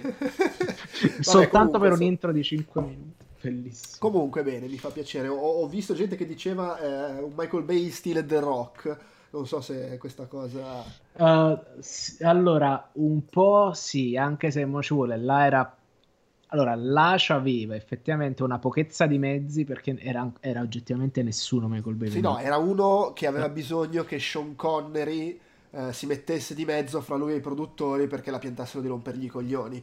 Che esatto. insomma, è, è, è, immagino... In realtà adesso Michael Bay sta, sta perdendo un po' di, di, di, cachet, perché se vai a vedere comunque eh, non è un caso se Six Underground l'ha fatto da Netflix, che sono quelli che danno i soldi a chiunque gli passi davanti, esatto. e se questo è comunque un film per i suoi standard a budget abbastanza sì. ridotto. Mentre ai tempi di The Rock comunque arrivava dal successo di Bad Boys, però era agli inizi. Però diciamo che il Michael Bay dopo la tripletta Bad Boys The Rock Armageddon presumo avesse un po' più potere di adesso figuriamoci poi quello dei, degli anni dei primi per Transformers. cioè sì allora eh, ma secondo me sta ancora pagando lo scotto cinematografico di aver fatto troppo Transformers. Cioè eh, aver, lui, alme, lui ha almeno fatto due Transformers di troppo il 2 e il 4 4. Beh, c'è anche il fatto che il quarto e il quinto non sono andati bene come i primi tre. No, sono andati eh, eh, cioè contestualmente sia... poi immagino che i loro soldi li avranno fatti però già il fatto che sono solo due e non ne hanno fatto un terzo e il Transformer successivo era un reboot eh, negli anni 80 con un altro regista cioè secondo me quello è abbastanza indicativo e non è un caso se poi il film successivo l'ha fatto per Netflix e quello dopo no. ancora è un film a budget ridotto per i suoi standard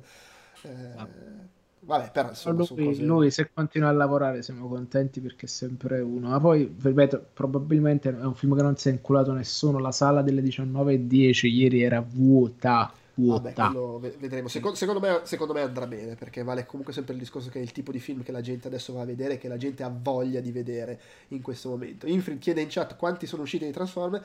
E sì, sono usciti 5.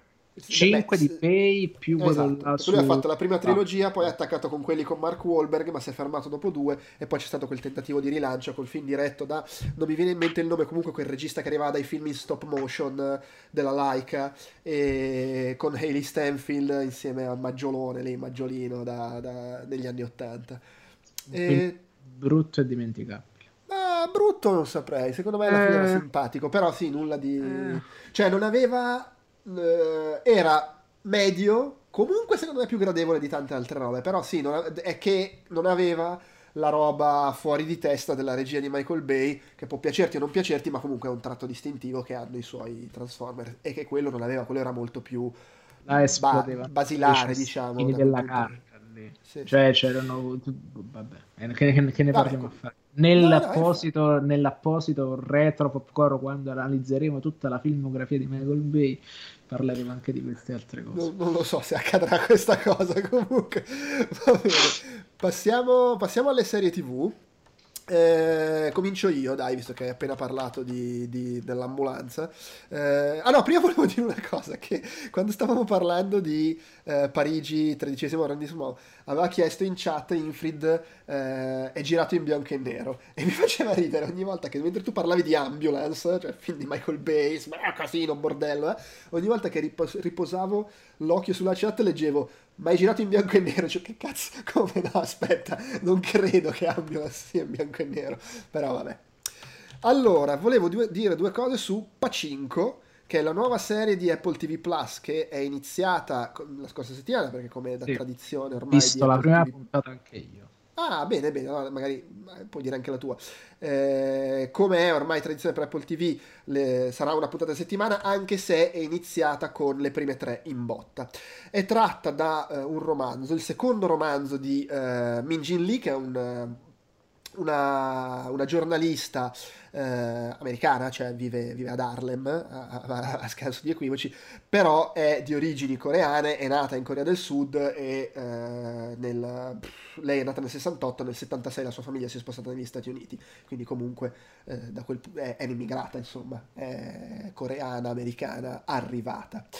E, è il suo secondo romanzo, è un romanzo, già il primo era stato molto apprezzato, anche questo è stato molto apprezzato, è stato un grosso successo, tra l'altro lo sto leggendo, l'ho iniziato la scorsa settimana perché avevo visto che doveva arrivare questa serie, mi aveva incuriosito, ho iniziato a leggerlo, sono tipo 400 pagine, ne ho letto un centinaio, mi sta piacendo molto, è il, la classica storia generazionale, una famiglia attraverso i decenni eh, parte dalla Corea, poi si va in Giappone e poi si va a finire negli Stati Uniti. Non è autobiografica, interamente inventata, però è chiaro che comunque almeno un po' pescherà dal, dall'esperienza, dai racconti di famiglia, eccetera, per quanto riguarda eh, l'autrice. La serie TV, di cui sono arrivate, come dicevo, le prime tre puntate, che sono anche le tre dirette da Kogonada, che poi in realtà vedo che ha diretto anche la settima, mentre le altre sono di Justin Chon. Kogonada è questo regista, eh, anche lui di origini sudcoreane, lui nato in Sud Corea, però poi è sostanzialmente americano, che è soprattutto un regista di videoarte, di, di, di uh, roba indipendente, eccetera, però ha anche diretto Columbus, che è un film di cinque anni fa, eh, bello, molto apprezzato, se ne ha parlato parecchio con John Cho come protagonista e eh, è appena uscito After Young che pare sia bellissimo, infatti sono molto curioso di guardarlo, è un film con, con Colin Farrell, già di Turner Smith. Eh, e qui ha diretto appunto le prime tre puntate la settima e immagino abbia fatto un po' la classica cosa del regista che dirige le prime puntate e dà un po' l'impronta estetica, registica alla serie e chi gli, chi gli, chi gli viene dietro insomma ne segue un po' il quello che ha fatto. Lui, le, chi gli è venuto dietro appunto è questo Justin Chon che in realtà ha soprattutto una carriera eh, come attore, però vedo che ha diretto anche... Ah, ha diretto Blue Bayou, la, mi ricordo quando era uscito. Vabbè, ad ogni che era con Alicia Vikander e con lui. Ad ogni modo, la serie TV, io ho visto solo la prima puntata, un po' perché questa è la mia prassi attuale, cioè guardo la prima puntata, se mi piace aspetto che stia, stiano finendo di uscire tutte e poi me le guardo in botta, ne sono rotto i coglioni. lo, lo, dico subito, sarà così anche con Moon Knight, e del resto è stato così con Book of Boba Fett, guardo la prima per curiosità e anche per chiacchierarne qui, però poi vaffanculo, io ho i miei ritmi. E ehm, quello che posso dire della prima puntata è eh, è interessante l'approccio, nel senso che il libro, almeno fin dove sono arrivato, è eh, va dritto cronologicamente, cioè parte dagli anni 30, perché la storia inizia negli anni 30 con la Corea che è da vent'anni che si su l'occupazione da parte dei giapponesi con tutto quello che si porta dietro, perché ricordiamo che i giapponesi, che per noi sono questo popolo tutto fiorellini, gentili e simpatici, sono stati i nazisti della, del, dell'estremo oriente sostanzialmente. Esatto. Letteralmente e... i nazisti del Mar Giallo. Sì, sì, cioè erano in Corea, l'avevano conquistata, le, la, la, la, dominavano, andavano in giro, quando passavano le guardie giapponesi, i coreani si nascondevano, prendevano le donne coreane e se le portavano dietro per, farle, per usarle come dame di compagnia, per usare un termine diciamo gentile, eh, del loro esercito eh, nella guerra in Cina e altre sciccherie del genere. E si comincia da lì e comincia a raccontare la storia di questa famiglia eh, che poi appunto prosegue negli anni, anni 80 e, e, via andare. Quello che fa invece la serie tv, oltre a ampliare il racconto, perché comunque già nella prima puntata si vedono cose che nel romanzo sono suggerite o proprio non raccontate, quindi lavora un sacco negli spazi che il romanzo lascia. Banalmente, verso metà della prima puntata succede, c'è una morte, diciamo, che nel romanzo è proprio nelle prime pagine, liquidata velocemente, mentre il, la serie tv, ti, adesso poi non escludo che ci siano più avanti nel romanzo dei flashback che raccontano meglio questa cosa, però nella serie tv, subito nella prima puntata, ti racconta un po' un personaggio che poi muore e che nel romanzo non, non viene raccontato, rimane solo come questa figura ricordata e amata da chi gli è sopravvissuto.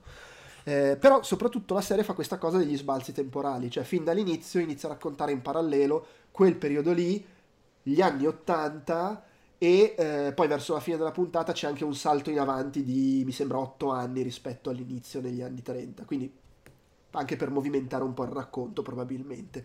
Eh, so che è già stata tra l'altro rinnovata per una seconda stagione, se non sbaglio, quindi questo mi fa immaginare che abbiano deciso, cioè questa cosa di ampliare e, e spalmare poi si svilupperà nell'arco, nell'arco, del tempo, perché comunque il romanzo, cioè mi, mi, ricorda un pochino come tipo di storia generazionale che racconta un, un periodo molto lungo, passando per le vicende di famiglie, mi ha fatto venire in mente l'amica geniale. Ho pensato Sono... la stessa cosa anche io. A livello di romanzo c'è una diversità che è data dal fatto che l'amico geniale è comunque una storia che si sviluppa su quattro romanzi, tutti abbastanza lunghi, mentre questo è un romanzo solo per quanto da 400 pagine e lo vedi anche in come è scritto, nel senso che l'amica geniale, a parte che è più è, è più ampio come racconto, ha più personaggi, ma poi è anche più... Eh, non so come dire, è più abbondante nella scrittura, eh, sì. lavora molto più su una cosa, no, non lo dico in maniera negativa o in positiva, però è più sintetico questo Pacinco, mentre l'amica geniale, tra virgolette, si piace di più, gli piace raccontare la storia elaborando, eh, quasi in maniera barocca a volte, ma di nuovo non lo sto dicendo in senso negativo. Certo, eh. certo, certo. È no, stu- un modo di scrivere capisco, diverso e, sono completamente d'accordo con te. Ecco, questa, ecco Pacinco il romanzo va, va, più dritto, diciamo, ti racconta la storia. Mi, mi, sta comunque piacendo molto, devo dire. La serie, prima puntata, mi è piaciuta, ho trovato bravi gli attori in parte, a livello di produzione l'ho trovata sontuosa, perché come ricostruzione storica, oltretutto epoche diverse, quindi proprio devi fare lavori diversi per i due piani temporali, mi sembra ottima la ricostruzione. Eh, bellissima la sigla, con loro che ballano, un po' alla, alla Peacemaker. E, e, e eh, secondo me comunque il racconto è interessante. Poi io mi sono fermato lì. Tra l'altro qua c'ho una motivazione in più è che non mi voglio spoilerare il libro. E, l'unica cosa che ha se vogliamo non è necessariamente un limite è una sua caratteristica. Cioè è pur essendo girato da un comunque essendo una, produ- è una coproduzione però sostanzialmente è una serie americana girata da un regista che sì sarà da registi che saranno anche asiatici come regista ma sono sostanzialmente registi americani però abbraccia in realtà lo stile del racconto secondo me asiatico, nel senso che è quel tipo di racconto in cui, che, che, a cui piace essere melodrammatico eh, e fa anche cose che magari per il nostro gusto sono un po', un po troppo spinte, ma d'altra parte se sei una persona qui, che guarda magari tanto cinema coreano, cinese, giapponese, ci sei abituato anche a quel modo di raccontare le cose, per cui non trovo che sia un limite. Tra l'altro, poi ti lascio la Anzi, parola. Per certi versi è anche proprio più... Cioè, è non sembra il, il, dramma televisivo giapponese, che era diciamo una delle cose che diciamo sempre pure quando parliamo di cinema giapponese col Peduzzi, nel senso non ti dà quell'impressione di sembrare un po' poveraccio come la televisione, no, invece è proprio bello ricco, è proprio sì, c'è beh, una fotografia splendida secondo il me. regista comunque bravo, cioè ogni regista e fotografia, cioè, secondo me lavora bene, adesso vedremo poi le altre puntate, però eh, a livello di composizione dell'immagine, cioè quasi ogni immagine è bellissima, è un mezzo quadro da vedere. E I personaggi secondo me sono interessanti, c'è molto di non detto che lascia presagire che ci sono sviluppi interessanti da raccontare, è bello vedere anche... Eh, no, aspetta, due cose volevo dire. È una produzione americana ed è comunque un rischio, se vogliamo. È comunque una cosa coraggiosa per Apple certo, in questo momento in cui c'è stato il successo di Parasite, di la, la serie coreana fenomeno dell'anno scorso, di cui adesso non mi viene uh, il nome. Squid Game. Squid Game, eccetera. Però non è che l'hanno prodotta l'altro ieri, è da un po' che la stavano a fare. Eh, però comunque una serie che è per lo più parlata in coreano e giapponese, con alcuni personaggi che parlano inglese. Tra l'altro c'è anche questo gioco... Eh, c'è speci- i sottotitoli cioè, ti fanno capire chi sta parlando in giapponese e chi sta parlando in coreano perché ci sono dei momenti in cui magari i, i conquistatori giapponesi parlano in giapponese fra di loro perché così non li e capiscono i coreani. esatto. eh, io invece che l'ho vista in italiano ti dico che è esattamente resa in lo stesso modo nel senso che la lingua corrente che viene doppiata è il coreano i giapponesi parlano giapponese ma anche gli americani che poi all'inizio parlano americano con i sottotitoli. Ok quindi sostanzialmente i coreani parlano in italiano. Vabbè, ci sta, mi sembra, mi sembra, la scelta corretta mm-hmm. dovendolo doppiare.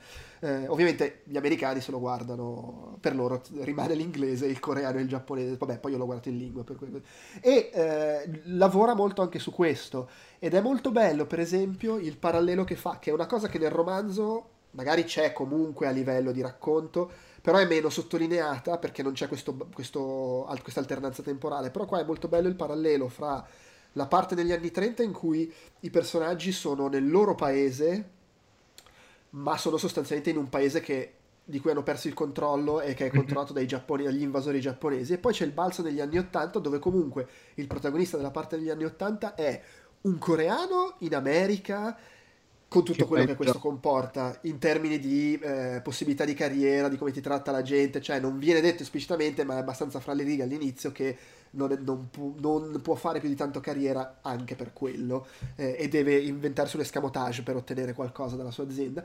E poi va in Giappone e anche in Giappone, dove al nostro sguardo occidentale a prima vista sembra, vabbè, lì si sentirà un po' più a casa, ma c'è quella scena in ascensore dove proprio lo vedi che è in ascensore circondato da giapponesi e si sente fuori posto esattamente come quando è in ascensore circondato da americani. Per cui c'è proprio questo percorso che continua ad essere tracciato ed è secondo me molto efficace il modo in cui lo fa. Mm-hmm. È vero, questa cosa tra l'altro dello straniero in terra straniera costantemente è affascinante perché ha una ripercussione su, sullo sguardo, sul racconto che è palpabile e, e, e, e soprattutto è straniante e per certi versi per noi che lo guardiamo, che in linea puramente teorica non sappiamo un cazzo di, questi, di questa vicenda, anche dal punto di vista storico, dal punto di vista culturale, secondo me rende benissimo ed è costantemente una scoperta. È bello, è bello proprio. Mi è, mi è piaciuto tanto, mi è piaciuto anche e soprattutto il, la descrizione, il, il mondo, il modo in cui il mondo degli anni 30 è raccontato che sembra il mondo del 1830 più che del 1830 ed, è, ed, è, ed, è, impressionante veramente impressionante. N- non mi aspettavo ne prendesse mi ha preso tanto e penso che continuerò a guardarla nel senso che adesso con i miei soliti tempi con calma me le infilo magari tipo nel sabato pomeriggio, queste cose così mi sparo una puntata e, e ne esco contento, sì. Sì, sì, sì. No, davvero molto promettente come inizio, quindi con, consiglio assolutamente di dare un'occhiata se intriga come, come presupposti, insomma.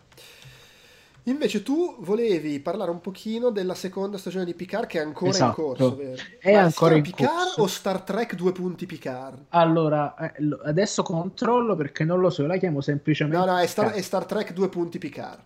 Comunque eh, la questione è che la prima stagione mi era piaciuta un sacco, mi piaceva le tematiche che portava avanti, d'altronde The Next Generation è la mia serie di Star Trek preferita con buona pace del, di William Shatner, però è, è, cioè, lui è un personaggio incredibile, è caratterizzato in maniera straordinaria, l'attore è, la, è bravissimo. Guarda, sono eh, secondo me è la serie più bella assieme a Deep Space Nine, che è anche molto bella, ma Next Generation ha dalla sua che ha anche i personaggi più fighi. Proprio il sì. cast nel complesso è il migliore. È be- Le esatto. altre serie hanno tutte qualche personaggio molto bello, ma secondo me Next Generation è quella in cui tutto il cast è fantastico. Sono completamente d'accordo. E allora, la prima stagione praticamente fa quello che fa The Mandalorian per Star Trek. Cioè, senza mezzi termini è esattamente quella roba lì. In più ci metteva una scrittura che era un pelo più raffinata perché c'era il uh, romanziere giornalista Michael Chabon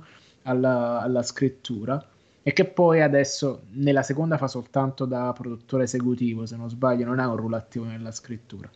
E ho visto anche io soltanto la prima puntata, sempre in quello slot di cui vi parlavo prima del sabato pomeriggio e, e mi ha preso perché è tutta quanto incentrata, mentre il primo era tutto quanto basato sulla questione dello spazio, quindi del muoversi nello spazio, questo qua sembra già andare più nella direzione di muoversi nel tempo. Dal trailer che io non avevo visto ci sono appunto i viaggi nel tempo che si torna, tra virgolette, nel passato attraverso l'escamotage del ritorno di un altro amato e tra virgolette odiato personaggio di, di The Next Generation che è Q ovvero l'alieno che vive al di là del tempo e dello spazio e che ha poteri sostanzialmente ha, ha, ha poteri sostanzialmente in, um, illimitati.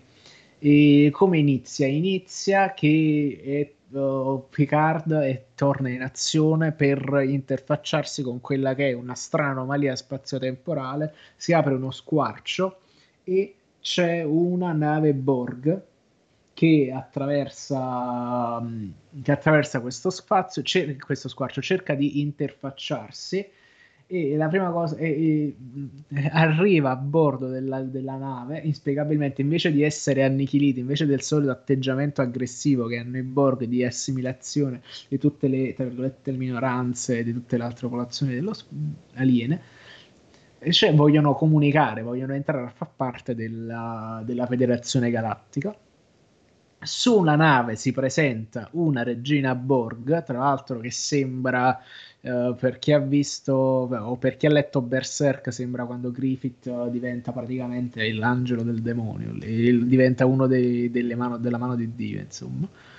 Cioè c'è proprio quel look lì nero con questo mantello lungo. La situazione rapidamente degenera e per evitare che i Borg possano assimilare la flotta e quindi avere il controllo sulla federazione prendono autodistruzione dovrebbe essere, dovrebbero essere tutti morti, ma Q prende, sospende tutto e porta Picard in un, in un, altro tempo o in un universo alternativo. Non si sa perché ho visto soltanto la prima puntata e bomba, cioè a, a me mi, tiri, mi tiri dentro queste cose con dei personaggi che adoro con i valori produttivi eh, di questo tipo e a me cioè, è facile tirarmici dentro. Infatti mi, mi ha tirato dentro poi tra l'altro è interessante perché riporta sempre il discorso sull'effettiva liceità della vita sintetica. Ah, un'altra cosa importantissima, mentre sta per esplodere l'astronave con, per, fermare le, per fermare i Borg invasori, c'è la regina aliena uh, che dice una frase che la madre di Picard gli diceva quando era giovane. Quindi altro cosa, mistero originario della vita dell'ammiraglio. Quindi ho detto, ah, buttarmici dentro è stato facilissimo. Insomma, mm, non ci sono rientrato subito quando è uscito ormai quasi un mesetto fa perché beh, probabilmente perché sono stronzo me la sono persa per un motivo e per un altro però veramente cioè capisco la gente che si esalta guardando cioè capisco quello che provo la gente che si esalta guardando i trailer di Obi-Wan perché vedo Picard e, e mi dà quelle stesse vibrazioni di dire ma sì ce la, ce la beviamo tutta ma che me ne fotte insomma che bello, mi piace. Poi è bellissimo dove la cosa più emozionante dall'altra parte è Boba Fett che ci lamentiamo che non fa un cazzo, eccetera. Qui il grande ammiraglio, oh, reduce di mille battaglie, c'è una cosa che fa lui che coltiva questa, questa sua uh, questa sua, diciamo, questa, questa, vigna enorme e, e, per i primi tipo due o tre minuti sta là a dire quanto è bella la vita che sta facendo, che direi il bello del raccolto, una volta che abbiamo raccolto l'uovo, abbiamo iniziato la vendemmia e tutto, è un momento più bello perché sai che poi esce il vino, cioè, è bellissimo. Cioè, è una roba che probabilmente da un'altra parte mi avrebbe stuccato qua perché è molto più intrinseca nella natura del personaggio l'accetto perché è un aspetto che magari conosco e apprezzo ed è, ed è bello. Quindi vorrei anche io andare nella vigna con Picard a fare il vino. Onesto. Va bene, dai, uh, chiudiamo restando in zona fan- fantascifi, fanservice uh, e via dicendo, uh, parlando di Halo. Oh, Halo facciamo gli italiani, Alo, senza manco okay. l'H, dopo Alo, Au, eh, che è finalmente... Eh, grosso sbaglio. eh, che è un progetto che è in ballo da non so quanto tempo, doveva essere un film in, nel quale erano stati coinvolti Spielberg, Blomkamp, eh, non mi ricordo chi altro. Eh, si è andata avanti un pezzo su questa cosa, alla fine poi non era un film, ma no, facciamo la serie tv, eh, è, è, diventata la, la serie, presumo, eh, ammiraglia, se vogliamo, di Paramount Plus, servizio sì. di streaming che c'è in America, che anche Peter Jackson è vero, era stato in ballo nel periodo di Neil Blomkamp. Eh, la serie Paramount Plus che c'è in America, da noi è arrivata su, su Now eh, ed è appunto una serie tv dedicata ad Halo che racconta, fa, fa la cosa, fa un po' la, la Resident Evil di Paul uh, W.S. Anderson, cioè piglia esatto. i personaggi, l'ambientazione e tutto, però comunque li usa per raccontare una storia sua che non necessariamente è in... Anzi no, credo che dichiaratamente non sia in continuità, hanno addirittura non detto... È, non è canonica. Esatto, cioè pesca cose dai, dai, fi, dai, libro, dai libri, dai videogiochi, eccetera, per raccontarci la storia che vuole lei E, e però hanno anche detto se cose che facciamo qua piaceranno, magari poi possono essere prese e riutilizzate nella continuity ufficiale. Cioè, Peraltro, una specie di beta tester del esatto, sì. E il distacco dal canone poi è esplicitato nella misura in cui manco si arriva alla fine della prima puntata e Master Chief si leva il casco, che è proprio la cosa che più si stacca nei videogiochi. Esatto. Eh, che tra l'altro in realtà è un concetto che a me neanche dispiace. Cioè, se vuoi fare una cosa che è tua, è un buon modo proprio per dichiarare, tra virgolette, diegeticamente questo è un halo diverso è, guardate, c'è pure la faccia di Master Chief, cazzo puoi volere di più. Poi io con la faccia di Master Chief dicevamo in chat, ho questo problema che Pablo Schreiber è un attore secondo me anche molto bravo, ma per me è pornstar di Orange is the New Black quindi io ho paura che da un momento all'altro si metta a molestare qualunque donna gli passi davanti. O al limite è intelligenza artificiale tra l'altro o al limite è il personaggio della seconda stagione di The Wire che era comunque uno un po' sfigato. E faccio fatica a vederlo come il soldato più stracazzuto e spaccaculi dell'universo perché a me vengono in mente quei ruoli là. In realtà poi lui non mi sembra neanche male per il personaggio per come lo stanno caratterizzando. Cioè, col, con l'elmo in testa è più bravo. E eh, vabbè, che devi fare allora, io eh, voglio riportare con grande delicatezza il commento che ho fatto nella chat nostra su Slack, ovvero che mi ha fatto venire voglia di strapparmi i coglioni e infilarmeli su per il culo. Eh, nel senso che eh, mi è sembrato tale e quale a Manda- uh, scusa, Mandalorian, a uh, The Book, Book of Boba Fett, ovvero una roba che vive solo di... Uh, di, di, di non, non, c'è niente di realmente interessante da raccontare che non sia fare gli omaggi al videogioco, guarda c'è questa, guarda che c'è quell'altra cosa, c'è quell'altra cosa ancora. Eh, rispetto a The Book of Boba Fett, quantomeno c'ha più voglia di essere d'azione, perché comunque c'è parecchia azione e soprattutto, pur non essendo chissà cosa, l'ho trovata azione più coinvolgente, più divertente rispetto a quella palla al cazzo che era l'azione di The Book of Boba Fett nelle prime puntate, quella, quella questo, poca che c'era. Questo ti do... Di contro lo affossa il fatto che non è una produzione del livello di Book of Boba Fett. Sicuramente ci hanno speso i soldi, si vede hanno detto di aver speso sui 90 milioni di dollari, però comunque una serie in cui alla fine quando si arriva al dunque sono armature grosse che si menano con alieni grossi e fa cagare da quel punto cioè proprio brutti movimenti gli alieni sono bruttissimi ma pure le armature proprio... quando si muove tutto quanto così naturale e strano. Dal trailer non mi sembra male quel, per quel due secondi in cui si vede il, il, si chiama Flood non mi ricordo più l'alien sì Aro. il Flood sì il flood eh, quello boh, sembra però proprio poco, poco, poco accattivante a livello estetico c'ha molta, ecco da quel punto di vista c'ha molta meno personalità in realtà di The Book ah, sì. a livello visivo poi tra l'altro qua cosa fa? hai detto bene piuttosto che presentarti i personaggi che fanno cose qua sembra proprio che fa più la mossa film di Uncharted, nel senso ti faccio vedere delle cose iconiche che hai visto nel videogioco, te le riprendo allo stesso modo, te le faccio te le faccio vedere allo stesso modo, sperando che si ripeta la magia e che tu per una specie di sorta di transfert provi amore per sta roba come hai amato sì, il videogioco. Beh, la, la, la, mossa che fa poi è quella proprio più ovvia da fare, ovvero prende un personaggio che è una ragazzina su un pianeta e la usa come punto di ingresso per, per, per, noi spettatori, soprattutto per chi magari non ha troppa dimestichezza con Halo, nel senso che è questa qua che si ritrova col pianeta invaso dagli alieni. Devo dire, l'arrivo degli alieni in sé non è neanche male, cioè ci sono Cazzaro. loro che stanno parlando del fatto che la, la, la, federazione, tra virgolette, spacca i maroni a loro coloni sulle, sui pianeti un po' più sfigati esterni, quindi c'è questo, questa guerra civile fra gli umani. Eh, però arrivano gli alieni, si vedono arrivare questi alieni, il loro arrivo è anche abbastanza crudo, c'è gente splatterata da tutte le parti, scappano, viene attaccata e poi arrivano arti mozzati addirittura, esatto. cioè voglio dire è una roba che non ti aspetti. Insomma. Anche abbastanza brutale, cioè per dire c'è quella scena in cui l'alieno arriva e smitraglia tutti i bambini, che voglio dire non è una roba che vedresti in, in, in The Book of Boba Fett e in no. generale che ti aspetti di vedere queste cose. Poi arrivano gli Spartan e alla fine poi il quid cosa diventa? Che tu segui le vicende di sta ragazzina assieme a Master Chief e quindi hai un punto di riferimento umano nel seguire comunque è una storia magari più interessante da quel punto di vista nel seguire comunque le vicende di questi super uomini un po' ah, senza emozioni che combattono questi alieni e queste robe ecco, fuori dal livello umano. A me per esempio come caratterizzazione mi è sembrato esasperato il fatto che vengono dimostrati come ah, sono, sono super soldati, non hanno emozioni.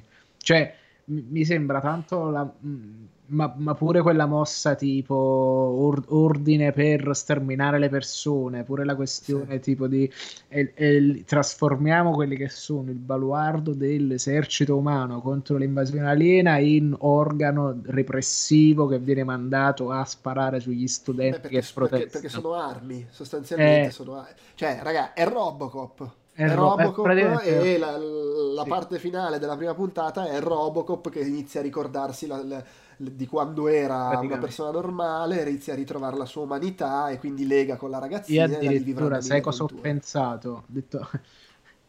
e, e, gliel'ho sottoposto a Roberto Recchiones ma sai cosa hanno fatto per fare la serie non canone su Halo? hanno preso Orfani e te lo hanno, te lo hanno ritorto contro perché ci sono tutti i vari non so se tu l'hai letto Orfani all'epoca sì, sì. Ecco, ci sono i, allora, i vari Spartan che sono tutti quanti caratterizzati e riconoscibili.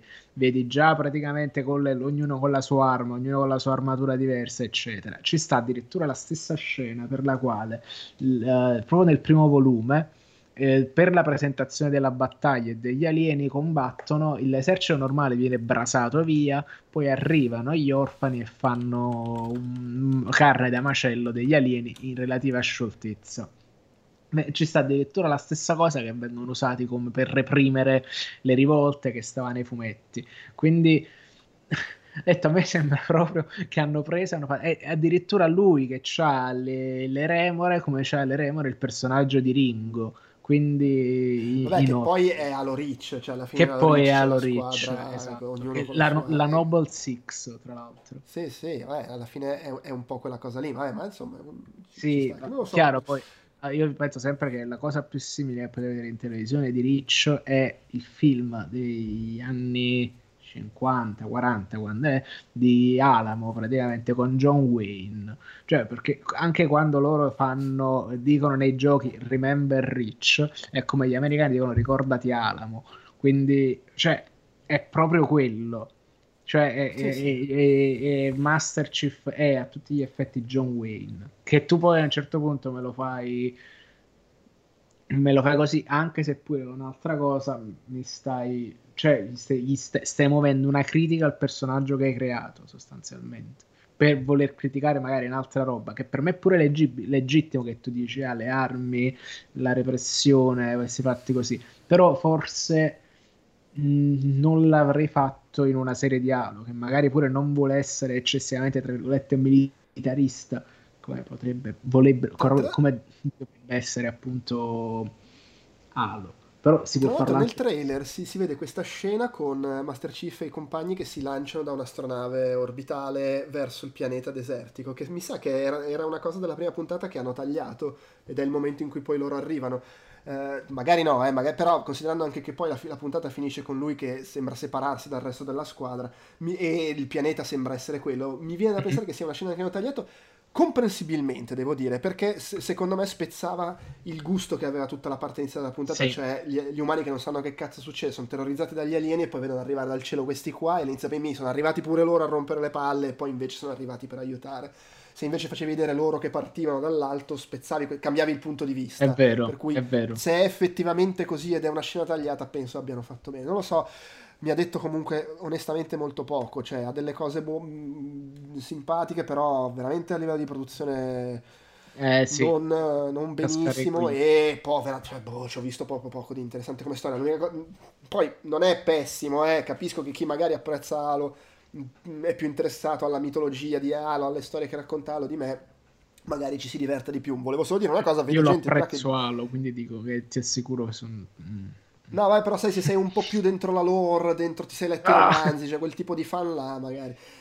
Volevo dire una cosa, io ho visto il classico commento di chi ha letto i romanzi no. e dice, eh però uno che non ha letto i romanzi non capisce che significato ha questa cosa, non capisce perché Rich è importante, non capisce, sì, ma io, come dico sempre, questi sono problemi che si fa chi i romanzi li ha letti. Esattamente. Perché sai che, quelle, che, cosa sono quelle cose e dici, cazzo, però se tu non hai letto i romanzi non capirai cosa sono quelle cose. È vero, ma se tu non hai letto i romanzi, manco te lo poni il problema di cosa sono quelle cose. Io cioè, la puntata è, è, super leggibile per i fatti suoi, anche se tu non hai la minima idea di cosa sia Rich, anche perché la storia che, racconta, che sta raccontando è molto è contestuale a quello che si vede. Sì, sì. Perché cioè, poi per cui... ci, ci l'hanno detto, è un'altra storia. Cioè, sì, non sì, stanno più eh, come... E, e non mi sembra assolutamente costruito come nel, è nel vero nel 99,9% dei casi come una roba che se, no, se, non hai letto tutto il lore non capisci che cazzo succede. Se l'hai letto noti i riferimenti, se non l'hai letto manco ci pensi perché comunque non ci penso, sono accenni, sono piccole cose, quello che c'è da capire pensare, si capisce. Ma io, allora io mi ricordo distintamente. Scusa, l'unico, l'unica situazione di mezzo è non hai letto i romanzi, ma sei uno a cui piace sapere tutto e ogni pianeta che viene nominato vorrebbe sapere cos'è, sai che esistono i romanzi, allora ti oh, voglio capire, però cioè ok. no, allora, ma, allora, io mi ricordo distintamente la prima volta che ho giocato a dado. Non sapevo né leggere né scrivere, a stento capivo l'inglese cui il, il gio- in cui il gioco era. E comunque io capivo tutto. Legge- letteralmente capivo tutto. Ci sono per soldati buoni, alieni cattivi, merda cattiva per tutte e due. Quindi, cioè, più, più, leggibile di così, ma più facile capire effettivamente le fazioni. Che poi qui ci hanno aggiunto questa, so, questa costante ambiguità morale, i punti di vista in più, ma mo ci vuole. Questa qua rientra nello schema non del gioco in quanto tale, ma delle serie TV come le fanno adesso e come vengono ripetute di volta in volta ogni singola volta. Ah, mi ha ricordato pure Expanse per capirci, che teneva la stessa cosa dove non si capisce chi sono buoni, chi sono cattivi, ognuno ha la sua motivazione, cazzi e mazzi. Quindi i soliti, quelli là che vogliono fare il linguaggio degli iniziati per fare i preti di sto cazzo sulla loro dialo, possono anche oggettivamente farne a meno. Perché proprio sotto questo punto di vista è leggibile, ma come è leggibile Halo a uno che prende il disco, ce lo schiaffa nella console la prima sì, volta sì. E, se, lo gioca. Se, no, se si sono dimenticati cosa si prova a giocare la prima volta a qualcosa senza qualcuno che glielo spiega su YouTube, su Wikipedia o su Twitch, so, cioè è un problema loro, oggettivamente. Beh, dopo questo round sì, no, l'ho, menzionata prima Natasha McElhone che insomma a fine anni 90 ha avuto un momento in, che, in, cui era in un sacco di grosse produzioni da Ronin, Truman Show eh, eh, Californication. eh, e ormai comunque divent- cioè, negli ultimi dieci anni almeno è diventata sostanzialmente un'attrice televisiva. Eh, appunto era in Californication era in Designated Survivor adesso è in Halo però al cinema fa veramente poco ultimamente. Del resto ha passato la soglia, si sa che dopo i 40 anni le attrici non le vogliono più al cinema, poveracci. Le ricominciano a volerle quando possono interpretare i ruoli della vecchia saggia. Eh, eh, cioè, è così, non è che ci si può girare attorno. Era anche Marie Belmont nei due Castlevania Lord of Shadow, così. Ah, è vero, è vero, è vero, è vero.